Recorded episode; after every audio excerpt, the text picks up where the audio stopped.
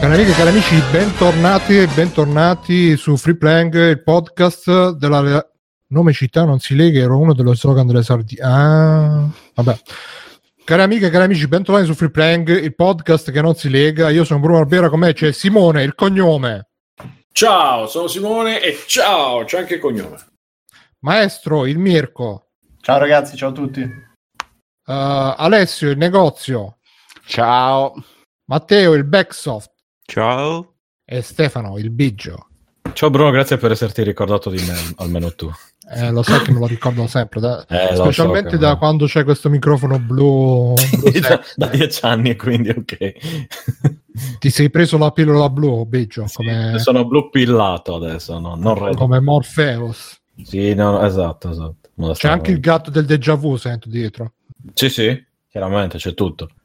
Lo sento con il déjà vu, stai attento Stefano che arrivano gli agenti. E inoltre stasera ragazzi abbiamo con noi direttamente da YouTube il più di pai italiano Ludo Torre. Ciao Ludo. Ciao a tutti. Ciao, che non si fa vedere in webcam perché sta in negligé, in pigiamina. Aspetta che apro il gatto, già rotto il cazzo, arrivo, aspetta. Oh madonna, è anche iniziato. Così entra, giudica, rompe il cazzo e se ne va. Che per chi non se lo ricordasse, previously in Free Playing, Ludo c'ha questo gatto senza pelo che è carinissimo quando lo conosci, però all'inizio è nudo, è un pochino appiccicoso, ma giusto. Va bene ragazzi, allora oggi 1 dicembre, si avvicina il Natale, lo sentite lo spirito natalizio? Madonna, sono iniziate le musiche di Natale in negozio, io sono già stufo marcio.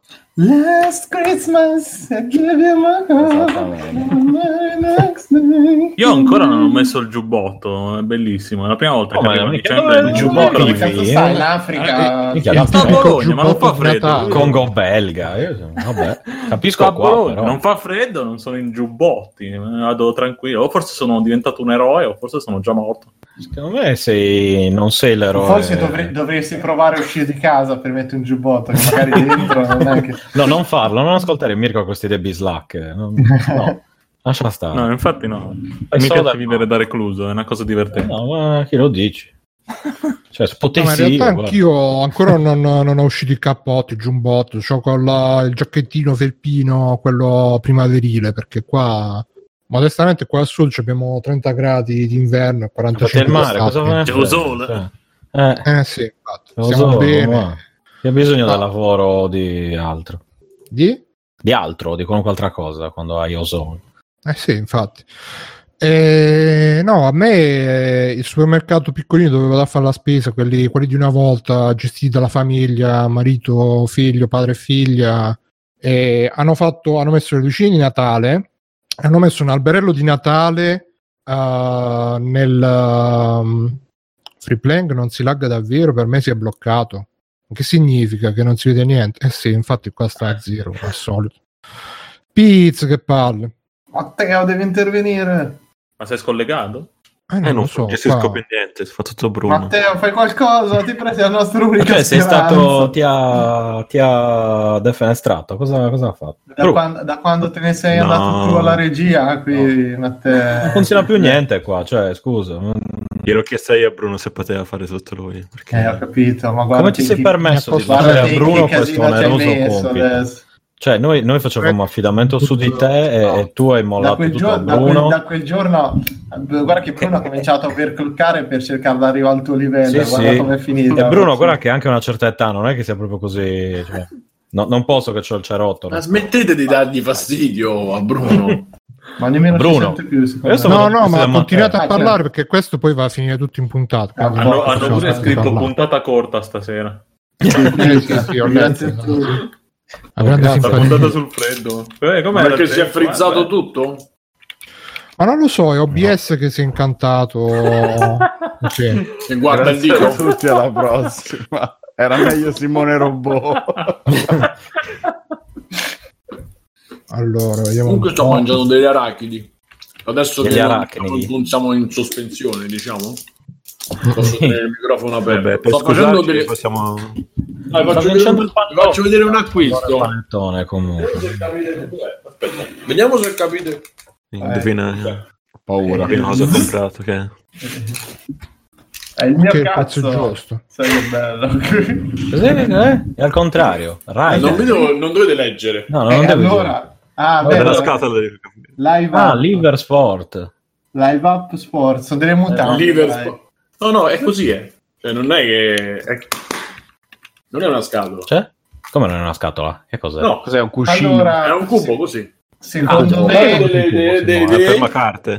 Secondo me è qualcosa per farti fare le spugnature dalle infermiere. Per fare sport. Beh, sì, intuisco. Oh no, mi sta chiamando mia madre. Vabbè. Visto che Free Playing non è più online, rispondere a mia madre dicendo no, ragazzi, stiamo di nuovo online a bombazzo. Sì, credo di sì, almeno se qualcuno mi può confermare. Allora no. È arrivata la conferma. È arrivata la contraere. C'è sì, confermano dalla chat che siamo tornati. C'è Ludo Charlie che dice: spero che qualcuno faccia extra credits del terzo episodio di Mandalorian, che ho da ridire, deve fare polemica. Ah, da ridire? No, se lo volete fare senza spoiler, richiamo mia madre. Ma spoiler ce ne so sotto zero in questa puntata. Ah, vediamo se riesco. Richiamo mia madre nel mentre. Sì, dai, facci sentire la telefonata. In diretta su Free Play. Dai, chiamalo in diretta. Sì. Ma io, Patagorro, come va questo? Ma scusa, il terzo episodio di Mandalorian non è quello con i jetpack? No, sì, forse il quarto diceva, no. Il terzo c'era. Grazie che mi date spoiler, ma non è mica quello che mega finisce. Polemichetta. Ludo Ciali ha detto sì, quello jetpack. Quello dei jetpack, sì. È quello dove c'è Darth Vader, dai. Scusa Bruno, guarda la webcam, è quello col saluto. Devi evitare di fare spoiler dai Simo, ma è uscito da 3 settimane il terzo episodio. Bruno, tu sei riuscito a non far spoiler a Metal Gear 2. A chiedere di non fare spoiler non mi devi dire a me perché ho chiesto di non farlo. Sì, ma Simone è un personaggio che si basa tutto sul fatto che c'ha il jetpack da guerra. Ma no, il jetpack, sto dicendo delle altre cose della storia. Io ho detto quello, il jetpack. No, che Mirka cominciò a fare i gesti, Matteo. Madonna, adesso è da gesti. Aspetta, abbiamo la polemica. C'è Angelo Pesce che arriva, ma Disney non fa caccare che fa Star Wars ogni 3 giorni e mo guardate Mandalorian. E i principi, non siete uomini di principio, ragazzi, che vi guardate Mandalorian, con la Disney. Per criticare bisogna guardate.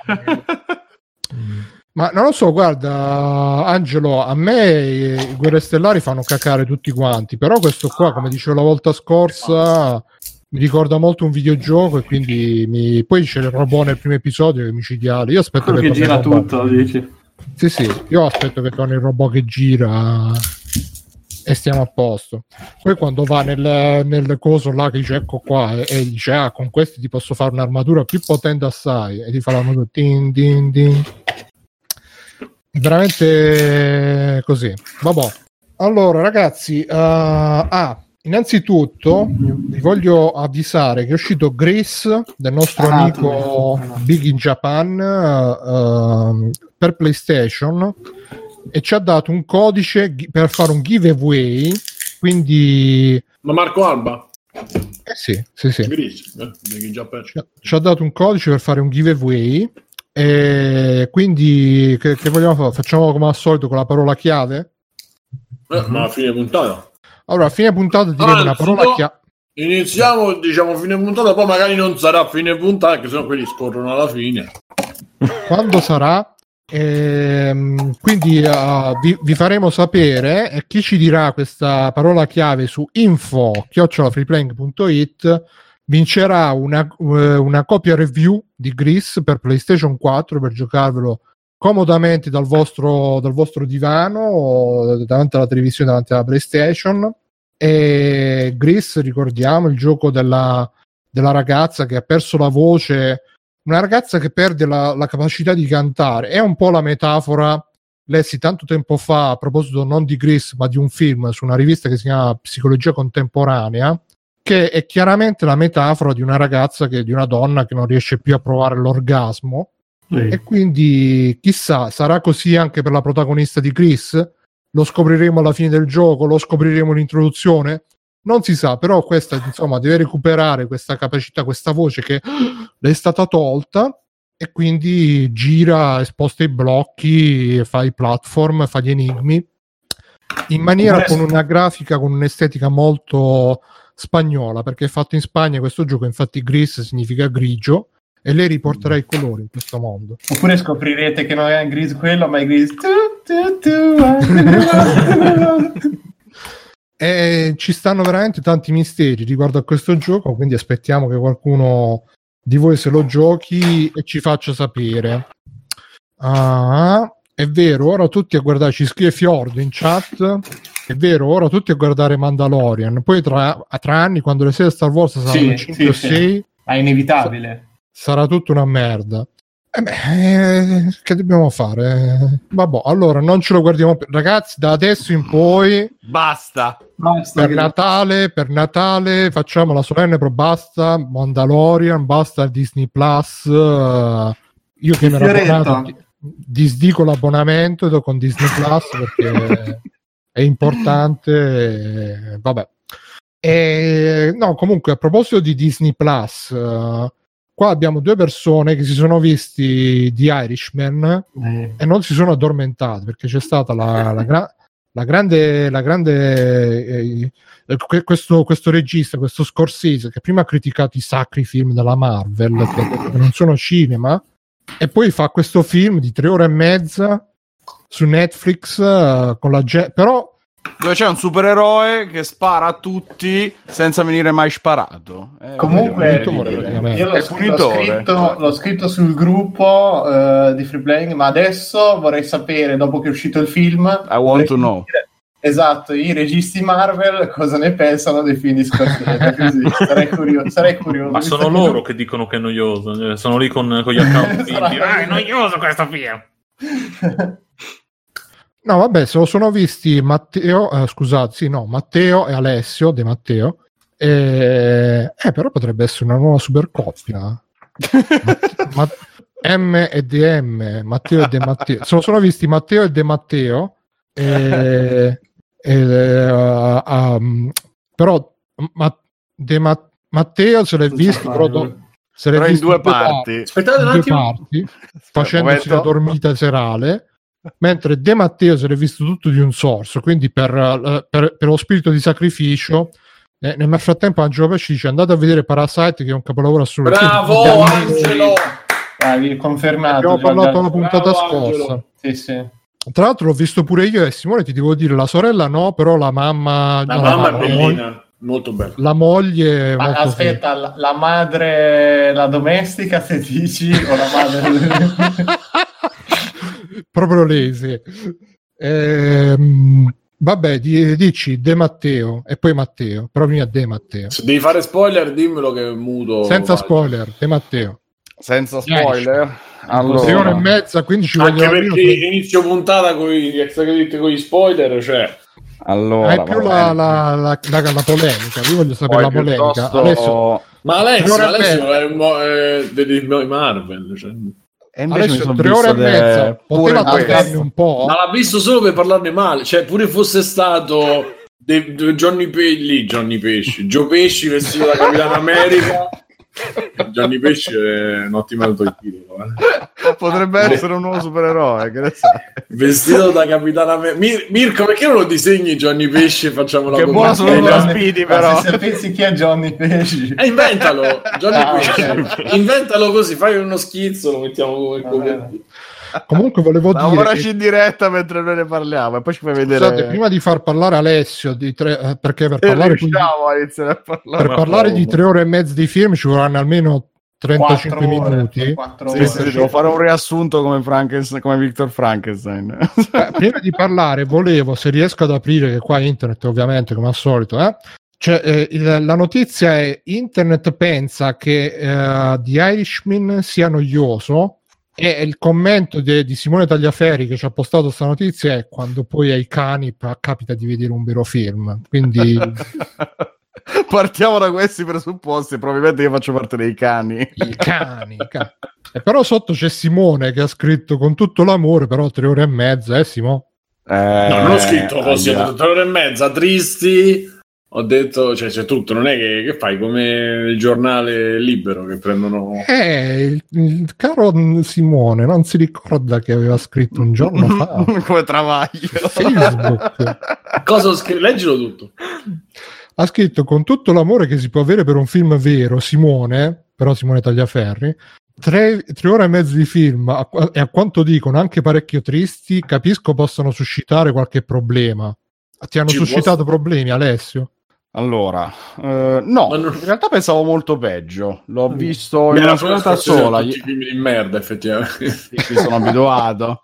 L'ho visto in una botta sola ieri sera, dopo, nonostante la stanchezza di questi giorni, perché sapete bene che lavorando in negozio è stato molto pesante superare questo weekend, il maledetto weekend del Black Friday, per gli sconti, madonna, per sì, quelle 2 personcine in più che venivano, vabbè. E non ho accusato poi così tanto la stanchezza, che temevo anch'io di doverlo interrompere a un certo punto, che non ce l'avrei fatto, invece sono arrivato alla fine abbastanza tranquillamente, anche se devo dire che comunque alla fine l'ultima mezz'ora circa diventa pesante, ma più che altro per stanchezza fisiologica, perché dopo 3 ore di film ci sta anche che l'accusi, è triste, e dopo tutta una serata così. Scusate. No, allora, non è così triste come l'hanno dipinto, perché io avevo letto tutti i vari articoli ultimamente che parlavano dell'addio di Scorsese al cinema, eccetera, ma aspettavo tutto questo tono super crepuscolare. In realtà non l'ho visto così cupo, diciamo così. Allora, The Irishman alla fine è l'ennesima pellicola di gangster di Scorsese, con tutti i mostri sacri, i suoi attori feticcio, come potremmo dire così. Ci sono De Niro, Al Pacino, Joe Pesci, sono tutti ovviamente italo-americani che hanno più o meno a che fare con la criminalità organizzata, e questa criminalità organizzata naturalmente si riflette un po' nella storia americana del dopo guerra, per cui siamo tra gli anni 50 e anni 80, diciamo, più o meno, di attività di queste persone. Durante il film, quando si vedono personaggi importanti o comunque noti, eccetera, riporta le caratteristiche, i nomi veri delle persone realmente esistite, sottolineando di solito come sono morti. Di solito sono morti in maniera violenta, in una qualche sparatoria, regolamenti di conti, eccetera, eccetera. Il protagonista è questo irlandese, appunto, questo Frank Sheeran, che racconta la sua storia a qualcuno che tu all'inizio non vedi, sembra stia parlando con lo spettatore, poi alla fine si scopre con chi sta parlando, da un vecchio, quindi dopo che probabilmente tutti gli altri già sono morti in qualche modo. Frank Sheeran interpretato da? Ed Sheeran, che è interpretato a sua volta da Robert De Niro. Tutti i vari attori naturalmente vengono ringiovaniti al computer nei vari flashback, flash forward che il film fa in questa narrazione non lineare, facendo avanti e indietro tra il presente, in cui c'è lui anziano, e poi i vari momenti della sua vita che hanno contraddistinto, diciamo, la sua ascesa al crimine da autista, poi ladruncolo, e poi sgherro della mafia, fino ad arrivare alla grande carriera addirittura da sindacalista, quando la sua storia si intreccia con quella di Al Pacino, che interpreta invece Jimmy Hoffa, e tutto questo passando appunto per la criminalità organizzata americana, italo-americana, con le scenette dove loro parlano in italiano. Io l'ho visto in lingua originale, per cui sentire loro che parlano male in italiano, tentando di passare effettivamente per mafiosi, eccetera, a me ha fatto un po' sorridere, però probabilmente dipende dall'orecchio che devono avere loro, nel senso mi è sembrato di sentirlo appunto recitato male, ma probabilmente dipende da come sono le parlate degli italoamericani lì, eccetera, e su questo sono ignorante, quindi vabbè, prendetela come una battuta il fatto di dire che l'ha recitata male, non lo so per davvero. Il film prosegue bello diretto per tutta la prima parte, anche la seconda, in effetti rallenta verso il terzo atto, se lo possiamo chiamare così, senza appunto fare spoiler su che cosa tratti nel dettaglio, perché la parte dove inevitabilmente, affrontando la vecchiaia dei personaggi e soprattutto del protagonista, le cose iniziano a perdere di ritmo perché succedono man mano meno eventi. All'ospizio. Esatto. C'era anche la parte adesso ti ammazzo, non mi posso alzare, tra 5 minuti ti ammazzo. C'è anche quella parte lì.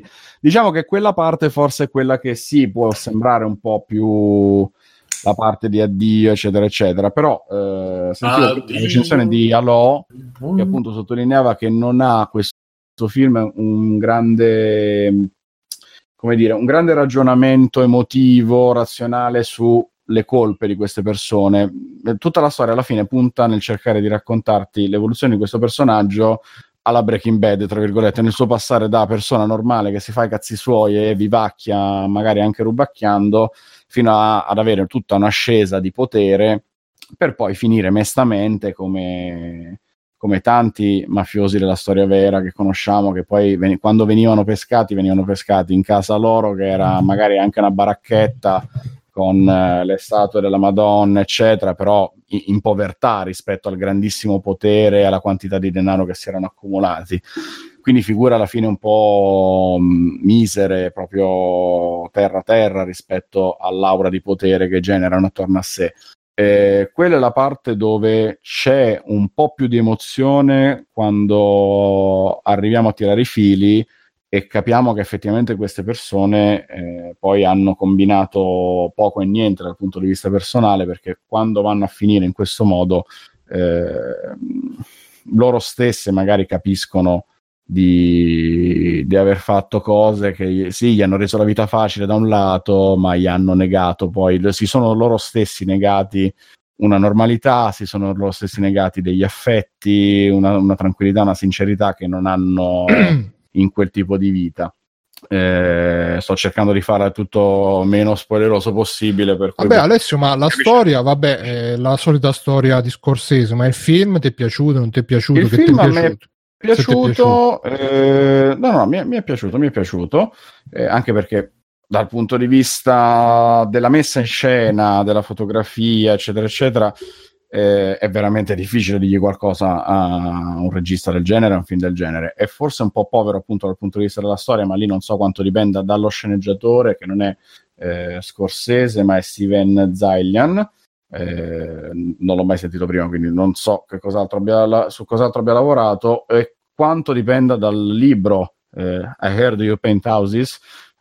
Ho sentito che imbianchi, insomma, che è il gergo per dire so che fai il mafioso. Non so quanto dipenda dal materiale originale, insomma, anche perché è stata abbastanza messa in discussione negli Stati Uniti la storia di questo Frank Sheeran, perché pare che sia un po' esagerata, che qualche evento non collimi con quello che la storia ci racconta, eccetera eccetera. Ma vabbè, al netto della verità dei fatti che non sappiamo, la storia in sé alla fine funziona, probabilmente ha meno parti emozionanti di quello che avrebbe voluto avere, e procede un po' dritto per la sua strada. Il ritmo non manca, come dicevo prima, soprattutto nelle fasi iniziali, o insomma fino a un certo punto, quando seguiamo la carriera di Hoffa, eccetera. Si vede un'attenzione ai dettagli, un'attenzione ai tempi, una recitazione effettivamente dei tre grandi protagonisti, De Niro, Pacino e Pesci, che non c'è normalmente. Johnny. E venendo a noi, tra virgolette, nel confronto con i Marvel, nel senso, rispetto al cinema moderno effettivamente c'è una grossa differenza, però è anche la differenza che mi fa pensare... Non solo in termini quantitativi. Il cinema moderno, che significa il cinema moderno? Aspetta, fammi elaborare. Che so, Capitan Pizza, il cinema moderno. Dai, sì. Rispetto alla maggior parte dei blockbuster hollywoodiani che riceviamo oggi dagli Stati Uniti, un film così non si produce più. E non si produce più per un motivo, perché effettivamente è meno vendibile. È una cosa che, non so, è troppo lungo. È troppo intimo per certi versi come racconto, è troppo non detto, commerciale, appunto, dei film a cui siamo considera però solo una cosa, che la lunghezza, io sono un attimo da un'altra postazione, ma mi muto, però volevo dire questa cosa. Considera che probabilmente alcuni valori del film, come è arrivato a noi, sono in base alla piattaforma, Potrebbe anche essere così. Dici che al cinema non sarebbe uscito così lungo? No, perché Netflix tu considera fare così. Ma no, gli ha lasciato spazio e lui ha detto me lo monto come mi pare. Netflix a Scorsese gli ha detto fai come te pare, io basta che vie che stai sulla piattaforma. Considera, ricordiamoci sempre che Kill Bill era un film unico e che poi per la distribuzione è stato tagliato, è stato separato, uguale Death Proof. Quello può darsi. Quindi potrebbe essere tranquillamente come detto, vabbè, però non parlo così, sentiti questo, libero. No, in generale sì, non parlo una delle cose, però. Uno dei fattori sicuramente da considerare è l'estrema lunghezza di questo film, ma non è l'unico, perché è un po' tutto un genere di cinema, quello rappresentato da The Irishman. Ricordami. Sa che durava tipo 3 ore, però è un caso eccezionale di un film pieno di gente, è uscito dopo tanti anni, alla fine di un ciclo, per cui è andato sul sicuro. Non è un one shot uscito dal nulla con sì degli attori famosi, ma originale, slegato da qualunque altra cosa, che esce e te lo butta sul tavolo così dicendo oh, dura 3 ore e mezza. E comunque c'è da dire un'altra cosa, che Irishman è stato allungato il tempo, riguardo Irishman, che è stato allungato il tempo di permanenza al cinema, sì, di proiezioni.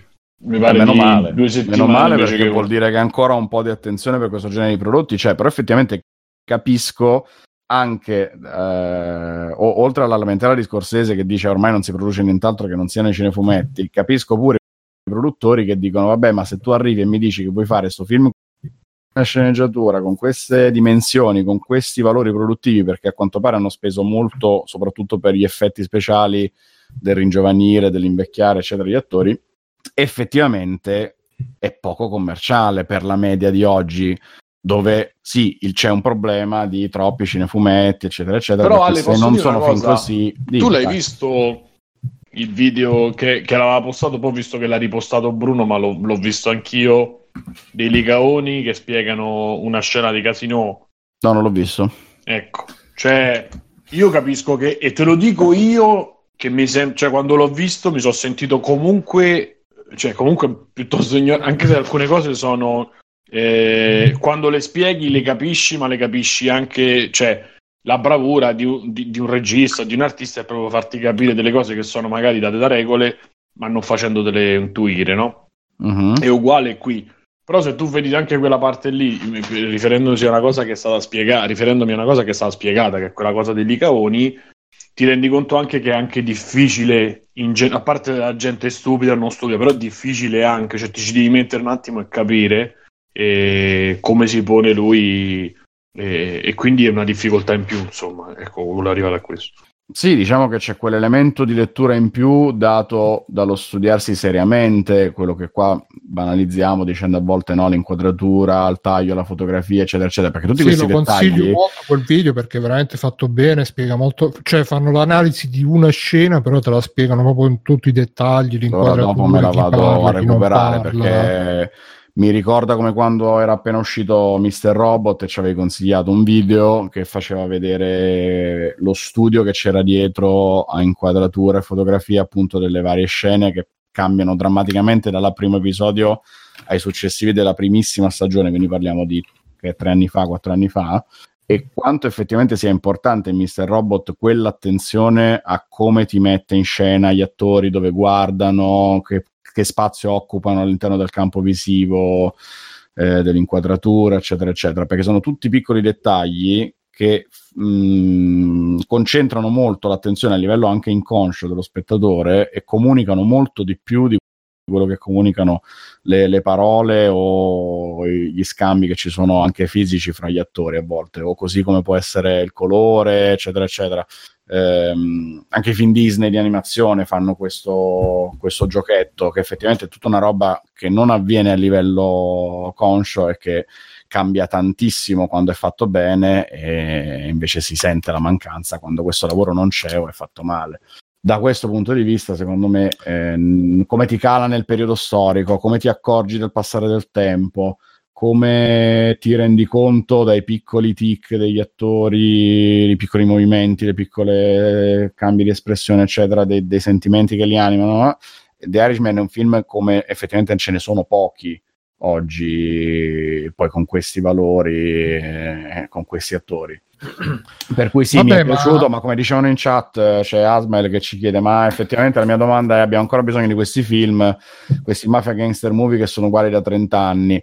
La mia risposta potrebbe essere no, perché effettivamente è un genere che ha dato, che si è esaurito, che ha già avuto i suoi capolavori e tutto quanto, dello stesso Scorsese tra l'altro. Ma dai, ma che discorsi sono? Ma fate che si è esaurito, dai, ma quello che voglio dire è che sta facendo incazzare Matteo cose... scusami Matteo, adesso ti lascio passare, ti lascio incazzare. Quello che voglio dire è che certe cose effettivamente, a meno che non porti un elemento nuovo, tendi a ripeterle, ma è normale che si dice l'artista rifà sempre la stessa opera da punti di vista differenti. Se muovi con gli alieni, secondo me quello che ti potrebbe essere una svolta. No, nel senso, tante, Cowboy vs Alien potrebbero rifare benissimo anche gangster movie contro gli alieni. Però ci sono storie che dopo un po' si ripetono, perché alla fine è sempre il mafioso che non voleva, il mafioso che si trova costretto, il mafioso, la famiglia, eccetera eccetera. Ci sta un po' di stanca, però sì. Pensa che figata se in mezzo Joe Pesci che mangia un topo e mentre si incontra con Ricca e Morti, tra l'altro, cantati dal tramonto all'alba, che a metà film arrivano gli alieni e si alleano i vecchi nemici che dicono, beh, questi sono arrivati nel quartiere, bisogna proteggere il quartiere da stiani del vabbè, Alessio, Matte, facciamo un po', Matteo, tra l'altro c'è il film Alien from the Block, lì come si chiama, che tra l'altro è carinissimo. Mona Volante suggerisce quei bravi uraniani uraniazzi. Come si chiama quello che ne parlò Frusciante? Infatti era bello, quello dei ragazzetti negri con gli alieni. Sì, Attack from the Block. Jenny from the Block. Jenny from the Block. Scusa, Johnny Pesci from the Block, quindi Johnny from the Block. Nel frattempo c'è Angelo Pesci che dice... Joe Pesci che fa il video di Jenny from the Block con gli alieni che parlano, dimmi. C'è Angelo Pesci che dice, oppure un bel Parasite che insegna a Scorsese come si fanno i film. Cioè non è che non esagerare, Angelo è bravissimo, John Boom Boom, però insomma, dai. C'è anche gente che fa roba nuova, dice Pesce, va bene. No, vabbè, dai, Matteo, dici questi film di mafiosi, tutti uguali, senza alieni, come ti è piaciuto sto film, come è stato? Vabbè, io non sono un appassionato di questi film, quindi ho visto che eri più famosi, diciamo. E questo The Irishman a me, vabbè, come ho già detto, ho visto in due volte, quindi solo lunghezza non è che posso dire molto. Però comunque lo sai che sono due volte, sono due giorni che provo, cioè volevo vederlo, ma ho deciso di vederlo tutto in una botta, quindi ho fatto i calcoli, non si faceva troppo tardi, sono 2 giorni che dicevo, me lo comincio a vedere, poi me lo rivedo dopo. Invece secondo me va visto, cioè io lo voglio vedere tutto insieme. Vale sicuramente la pena essere visto tutto insieme, quello sì. Ma comunque come il film scorre bene, non mi sono mai annoiato, insomma la storia mi ha preso, non mi sono addormentato, avevo sonno e preferivo smettere che addormentarmi per la troppa stanchezza, non perché il film non era noioso, che mi è capitato in passato di addormentarmi perché ero stanco. Guarda, io li vedo tutti i film, ma anche i telefilm di 20 minuti mi vedo in 3-4 volte, dormendo, andando indietro, avanti, mi riguardo le puntate perché non mi ricordo, così. È un insulto questo, però. Alla vita, sì. Alla vita. È brutto, dai. Beh, siamo di nuovo. Porca puttana. Che bella serata, oggi è una giornata da dimenticare. Poi siamo caduti, ma siamo ancora in puntata. Che vada benissimo oggi. È stadio. Rimane registrata sta cosa. Che è successo? Rimane tutto registrato. Allora va bene, parlo dopo. Magico. Ci sono le cose private. Sì, c'è una cosa tra tutte quelle che mi è successa oggi, è successa l'altra, però non mi va di dire Perché poi capisco il tatto dei nostri amici ascoltatori, già quello lì tra di noi, quello di nostri. In chat hanno scritto Free Playing al posto di Free Playing. Sì, comunque questo film sono arrivato senza, non ne sapevo quasi niente, sapevo soltanto che era di Scorsese e che c'erano degli attori famosi, basta. Idem, l'ho affrontato con la stessa ignoranza. Quindi poi anche la storia di cui tratta mi sono andato a informare dopo. La storia di Kotaku? No, la storia di... Ho capito chi? La storia di Kotaku. La storia di Hoffa, del sindacato, dei mafiosi, dei collegamenti che c'erano. Gangster, la storia di Kotaku. Che? Cioè, è una storia che ha dei presupposti totalmente veri? Sì. In pratica sarebbe tratta da un libro di questo Frank che dice di avere le risposte a uno dei più grandi misteri della storia italiana. Sì, americana. Anche un po' italiana. Sì, vabbè, c'entra anche un po' l'Italia. Visto che c'è la mafia italo-americana, però poi ho visto che... gli esperti non è che gli diano molta credibilità a quello che ha raccontato, però comunque il film è venuto fuori bene, è avvincente alla fine, se non sai cosa succede, naturalmente. Se sai cosa succede, vabbè, si interseca con è che brutto quando guardi film storici e sai già come finisce. Sì, ma infatti io non sapevo come finiva, quindi ma stanno... ti guardi il Titanic e dice no dai, poi muori. Scusate, ci stanno le scene che Joe Pesci sclera e incomincia a dare ammazzata alla gente così a occhio, no, è mamma un po' più tranquillo. No, lui è uno di quelli che stanno zitti però poi si fanno ammazzare da qualcun altro dietro le quinte. C'è qualche scena di Robert De Niro che... C'è qualche scena di Robert De Niro che si mette davanti allo specchio e dice stai parlando con me? No, parla direttamente con lo spettatore, come fosse in specchio. No, è molto più imbolsato. De Niro.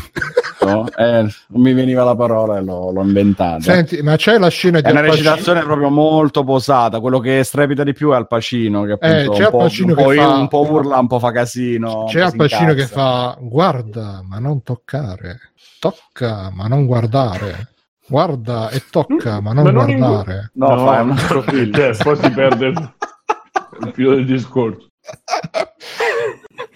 Quindi non capisco, quindi chi se lo deve vedere sto film di Irishman? Ci stanno almeno gli irlandesi? C'è lui, è un protagonista. È lui. Ma non hai capito. Ma possiamo andare avanti o dobbiamo fare adesso? No, c'era una cosa che avevano chiesto che non c'entrava in realtà col film, quindi non vogliamo diventare... Ludo, tu l'hai visto sto film? Te lo vedrai? No, ancora no, volevo vederlo in questi giorni, ma 3 ore, cavolo. Chiedono se c'è qualche proposta che non si può rifiutare nel film. Sì, beh, fanno. Sì, ci sono. Ma trombano nel film?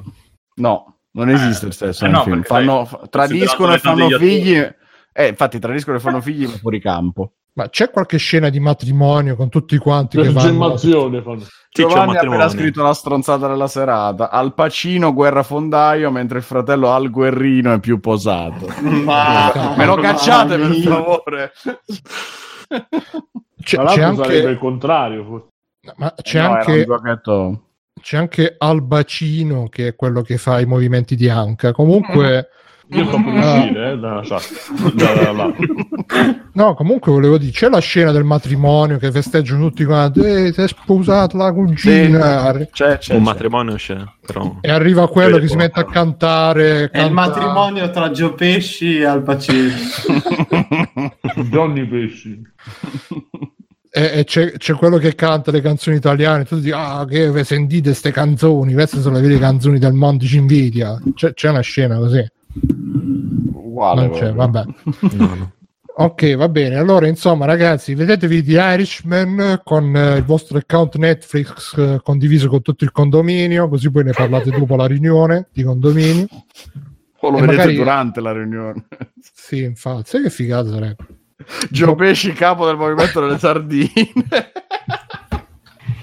Questo è bello, va bene. No, Alessio, ci chiedevano una domanda per te. Ci ho messo 10 secondi. Simone, stasera il lag di scuola è potente il fatto. Tra l'altro, Alessio, cosa sto mangiando secondo te? I pesci, le sardine. Le sardine. No, ma non sto scherzando, sto mangiando le alici. Più 2% alla Lega. Senti Alessio, ci hanno chiesto prima in chat una domanda secondo me interessante, visto che ti sei lamentato prima, ci hanno detto ci puoi fare un excursus sui casi umani che hai visto durante i Black Friday? Oh sì.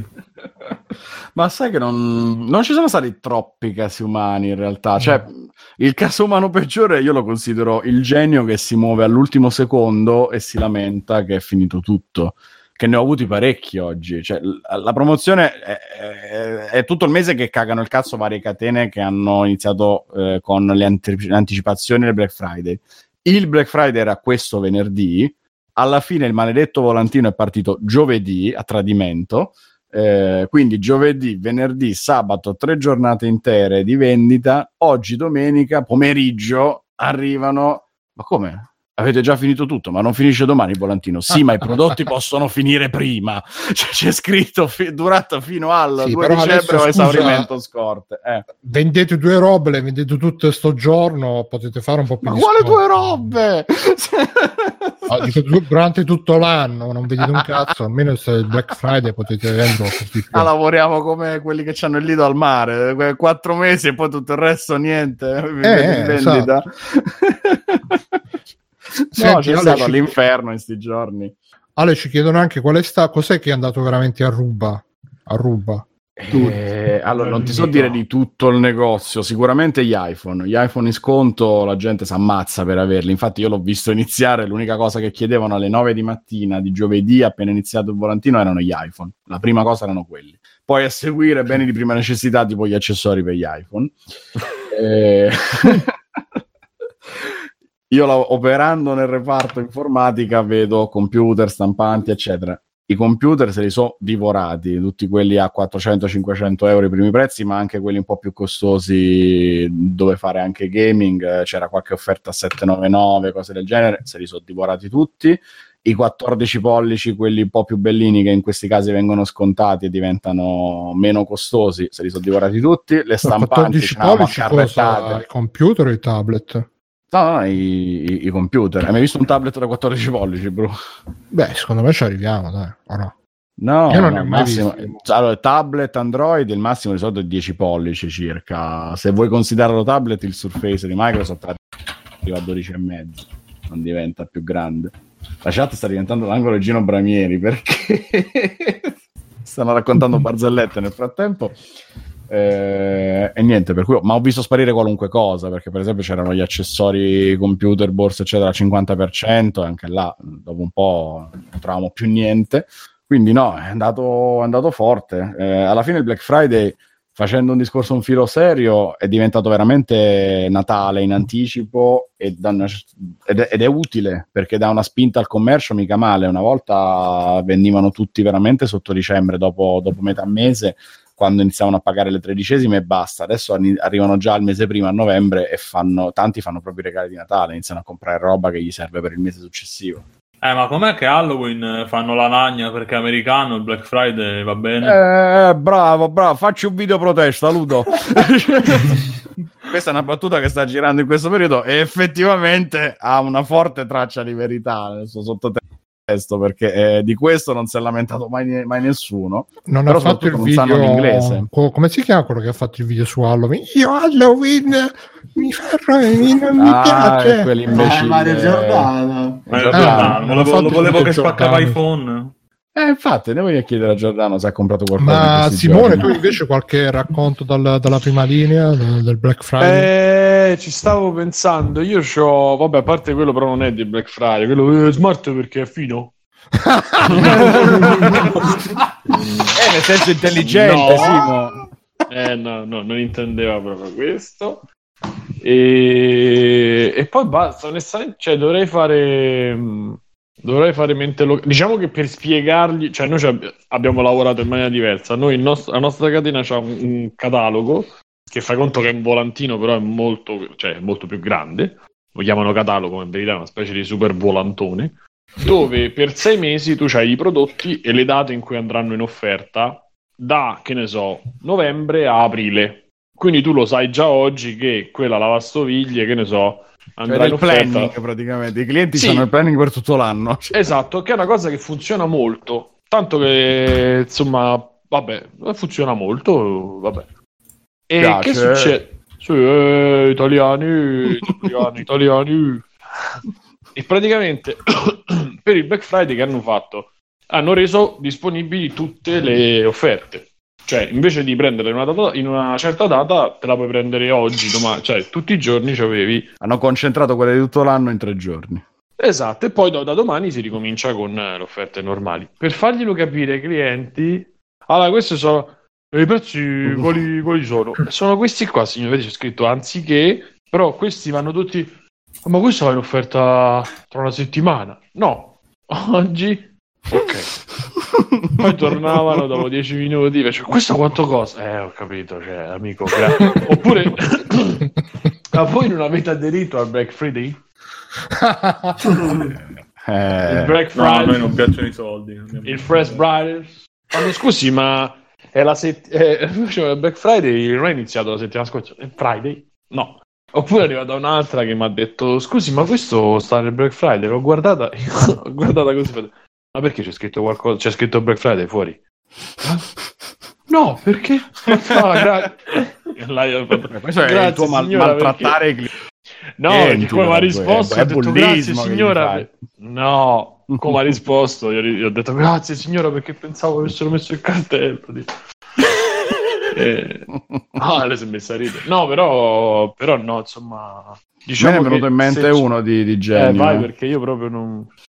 Mi è venuto in mente un genio di... Non so se sapete che esiste il maledetto bonus insegnanti. Cioè, 3 anni fa il governo Renzi, invece di adeguare i contratti nazionali degli insegnanti, no, gli caricano €500 da spendersi a scelta loro fra corsi di aggiornamento, libri, biglietti teatrali. Naturalmente loro se ne fottono, l'unica cosa in cui spendono questo bonus insegnanti sono iPad e computer, e poi si lamentano che possono comprarsi solo iPad e computer e che ce ne hanno 3 a casa. Cazzo, ma spendili per qualche altra cosa? No, computer. Allora arriva questa insegnante che chiede all'addetto vendita di Apple, perché abbiamo quello specializzato in negozio all'interno dello shop, scusi, quanto devo generare il bonus insegnanti per comprare l'iPad? Sì, quanto devo generare di bonus per comprare l'iPad da 299? Arriva piano, L'ha detto in Italia, Apple lo dà serissimo e gli risponde 299. Ah, grazie. Vabbè, molto bene. Niente, questo è il meglio. Quindi non sei d'accordo con le politiche per il rilancio dell'economia dei precedenti governi, Alessio? No, assolutamente, la sposo in tutto e per tutto, Bruno. Meno male che hanno fatto il bonus docenti. Almeno con 2 spicci glieli hanno dati a sti poveri cristi. Però che cazzo, imparassero a leggere e scrivere almeno. Ma, non solo lo imparassero, ma la insegnano pure. Capisci? Il problema è che questi insegnano pure, ma spesso guarda che non te le chiedono mica in italiano le cose, questi qua. Sì. Vabbè, magari ti capita l'insegnante di inglese, te le chiedi in inglese. Sì, vabbè, anche insegnanti di inglese, solo che hanno tipo 70 anni a malapena rasentano l'italiano, cioè, quanti luoghi comuni però, Alessio, scusa, magari fossero luoghi comuni, Bruno, è tutto vero, ti pregiudizi contro questo nostro bel paese, pregiudizi contro i vecchi. Asman ha commentato polemica sindacale Free Plank, Free CGL. Ma dice Fiordo, pensa che esistono le chat WhatsApp genitori maestri. Questa e io vorrei tanto leggerle, però ho paurissimo. Mirko, raccontaci un po' tu che ne sai. Allora, per come è gestita qua la situazione... Scusate, vi devo interrompere a gamba tesa. Esistono anche la chat genitori di universitari. Adesso mi rimuovo. Oddio santo, questo è troppo. Ma ci sta, se sono matricoline magari, mamme preoccupate. Solo 20 anni. Già dalle superiori non dovrebbero. Baby Def, dall'alto del suo essere genitore, ci risponde che sono un incubo le chat WhatsApp genitori maestri. No, ma stavo dicendo mia madre mi racconta. No, stavo dicendo che qui allora esistono dei genitori, ma genitori maestri no. Meno male. No, ancora perché le maestre sono solo in contatto con i rappresentanti di classe e a me avevano chiesto di fare un gruppo WhatsApp degli studenti. Ovviamente la mia risposta è stata: se voi mi mettete dentro io vi denuncio, cioè,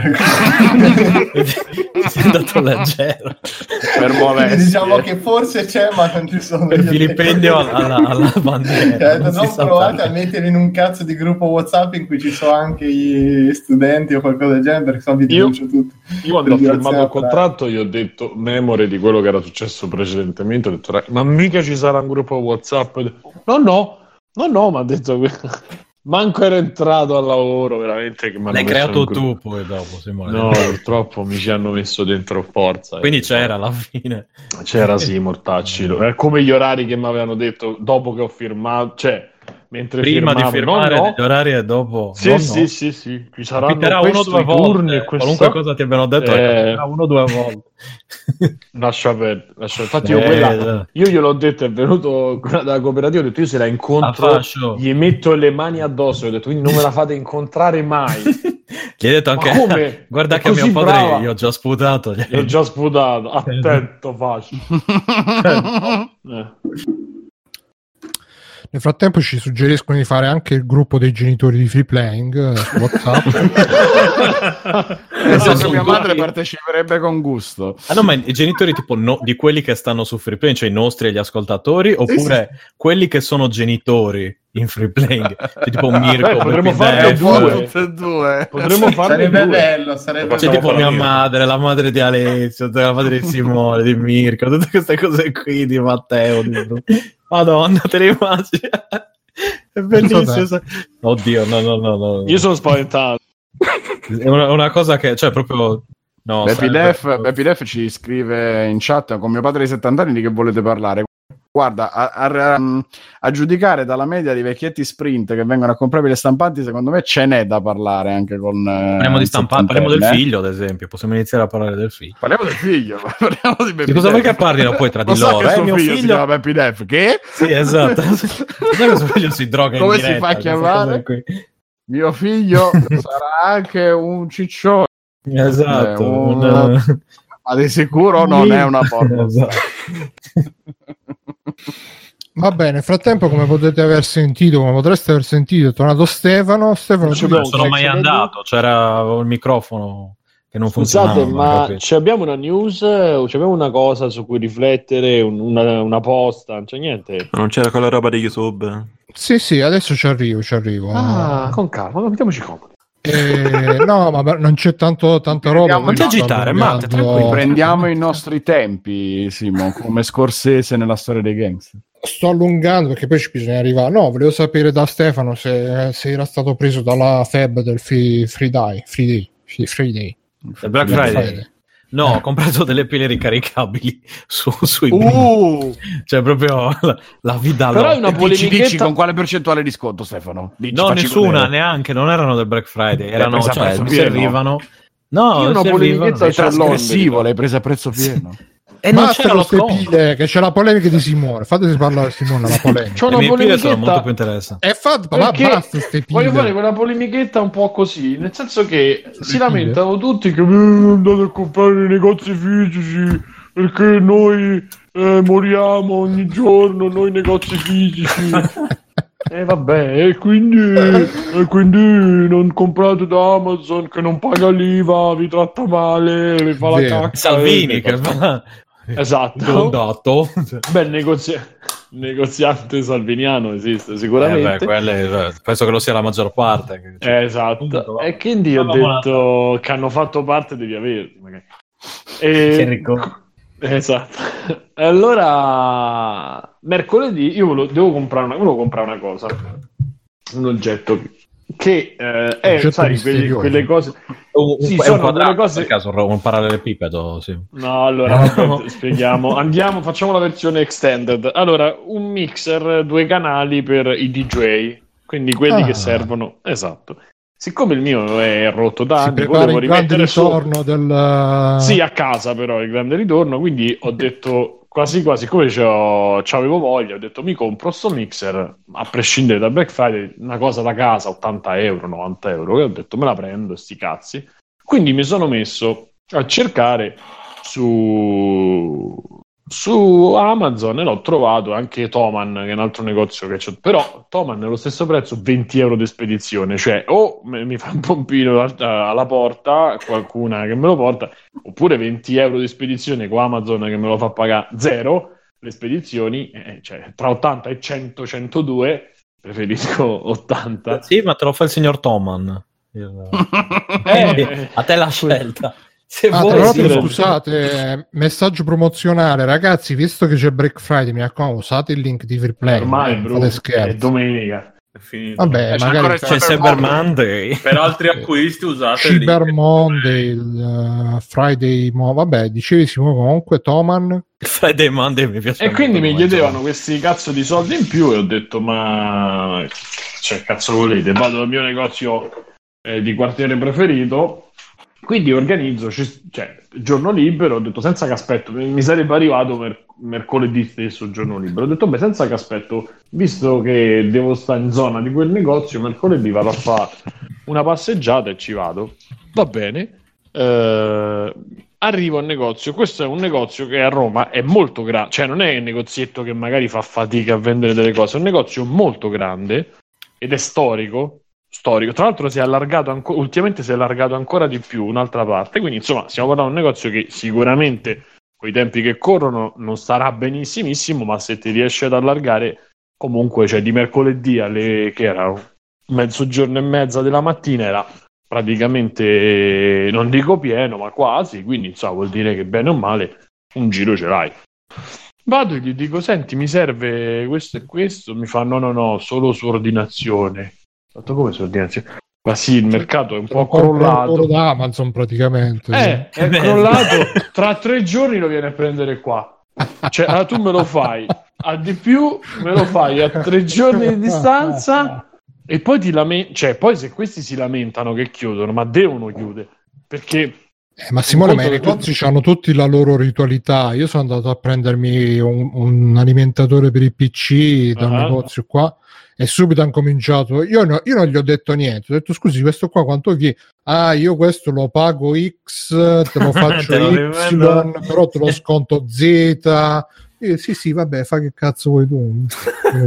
Sì, quei discorsi che poi lo sai che vuol dire che non è vero niente quello che ti ha detto, infatti, lo sai. Sto manco a ragione, perché quella è la cosa del mercato, tipo i mercati arabi che devi stare là 3 ore a contrattare, vaffanculo, va, dammi sta cosa. Che non so, può contrattare una di quelle cose che io proprio non ci riesco, mi dà fastidio. Mi dicono un prezzo, tieni, poi mi guardano come dire, perché non hai contrattato?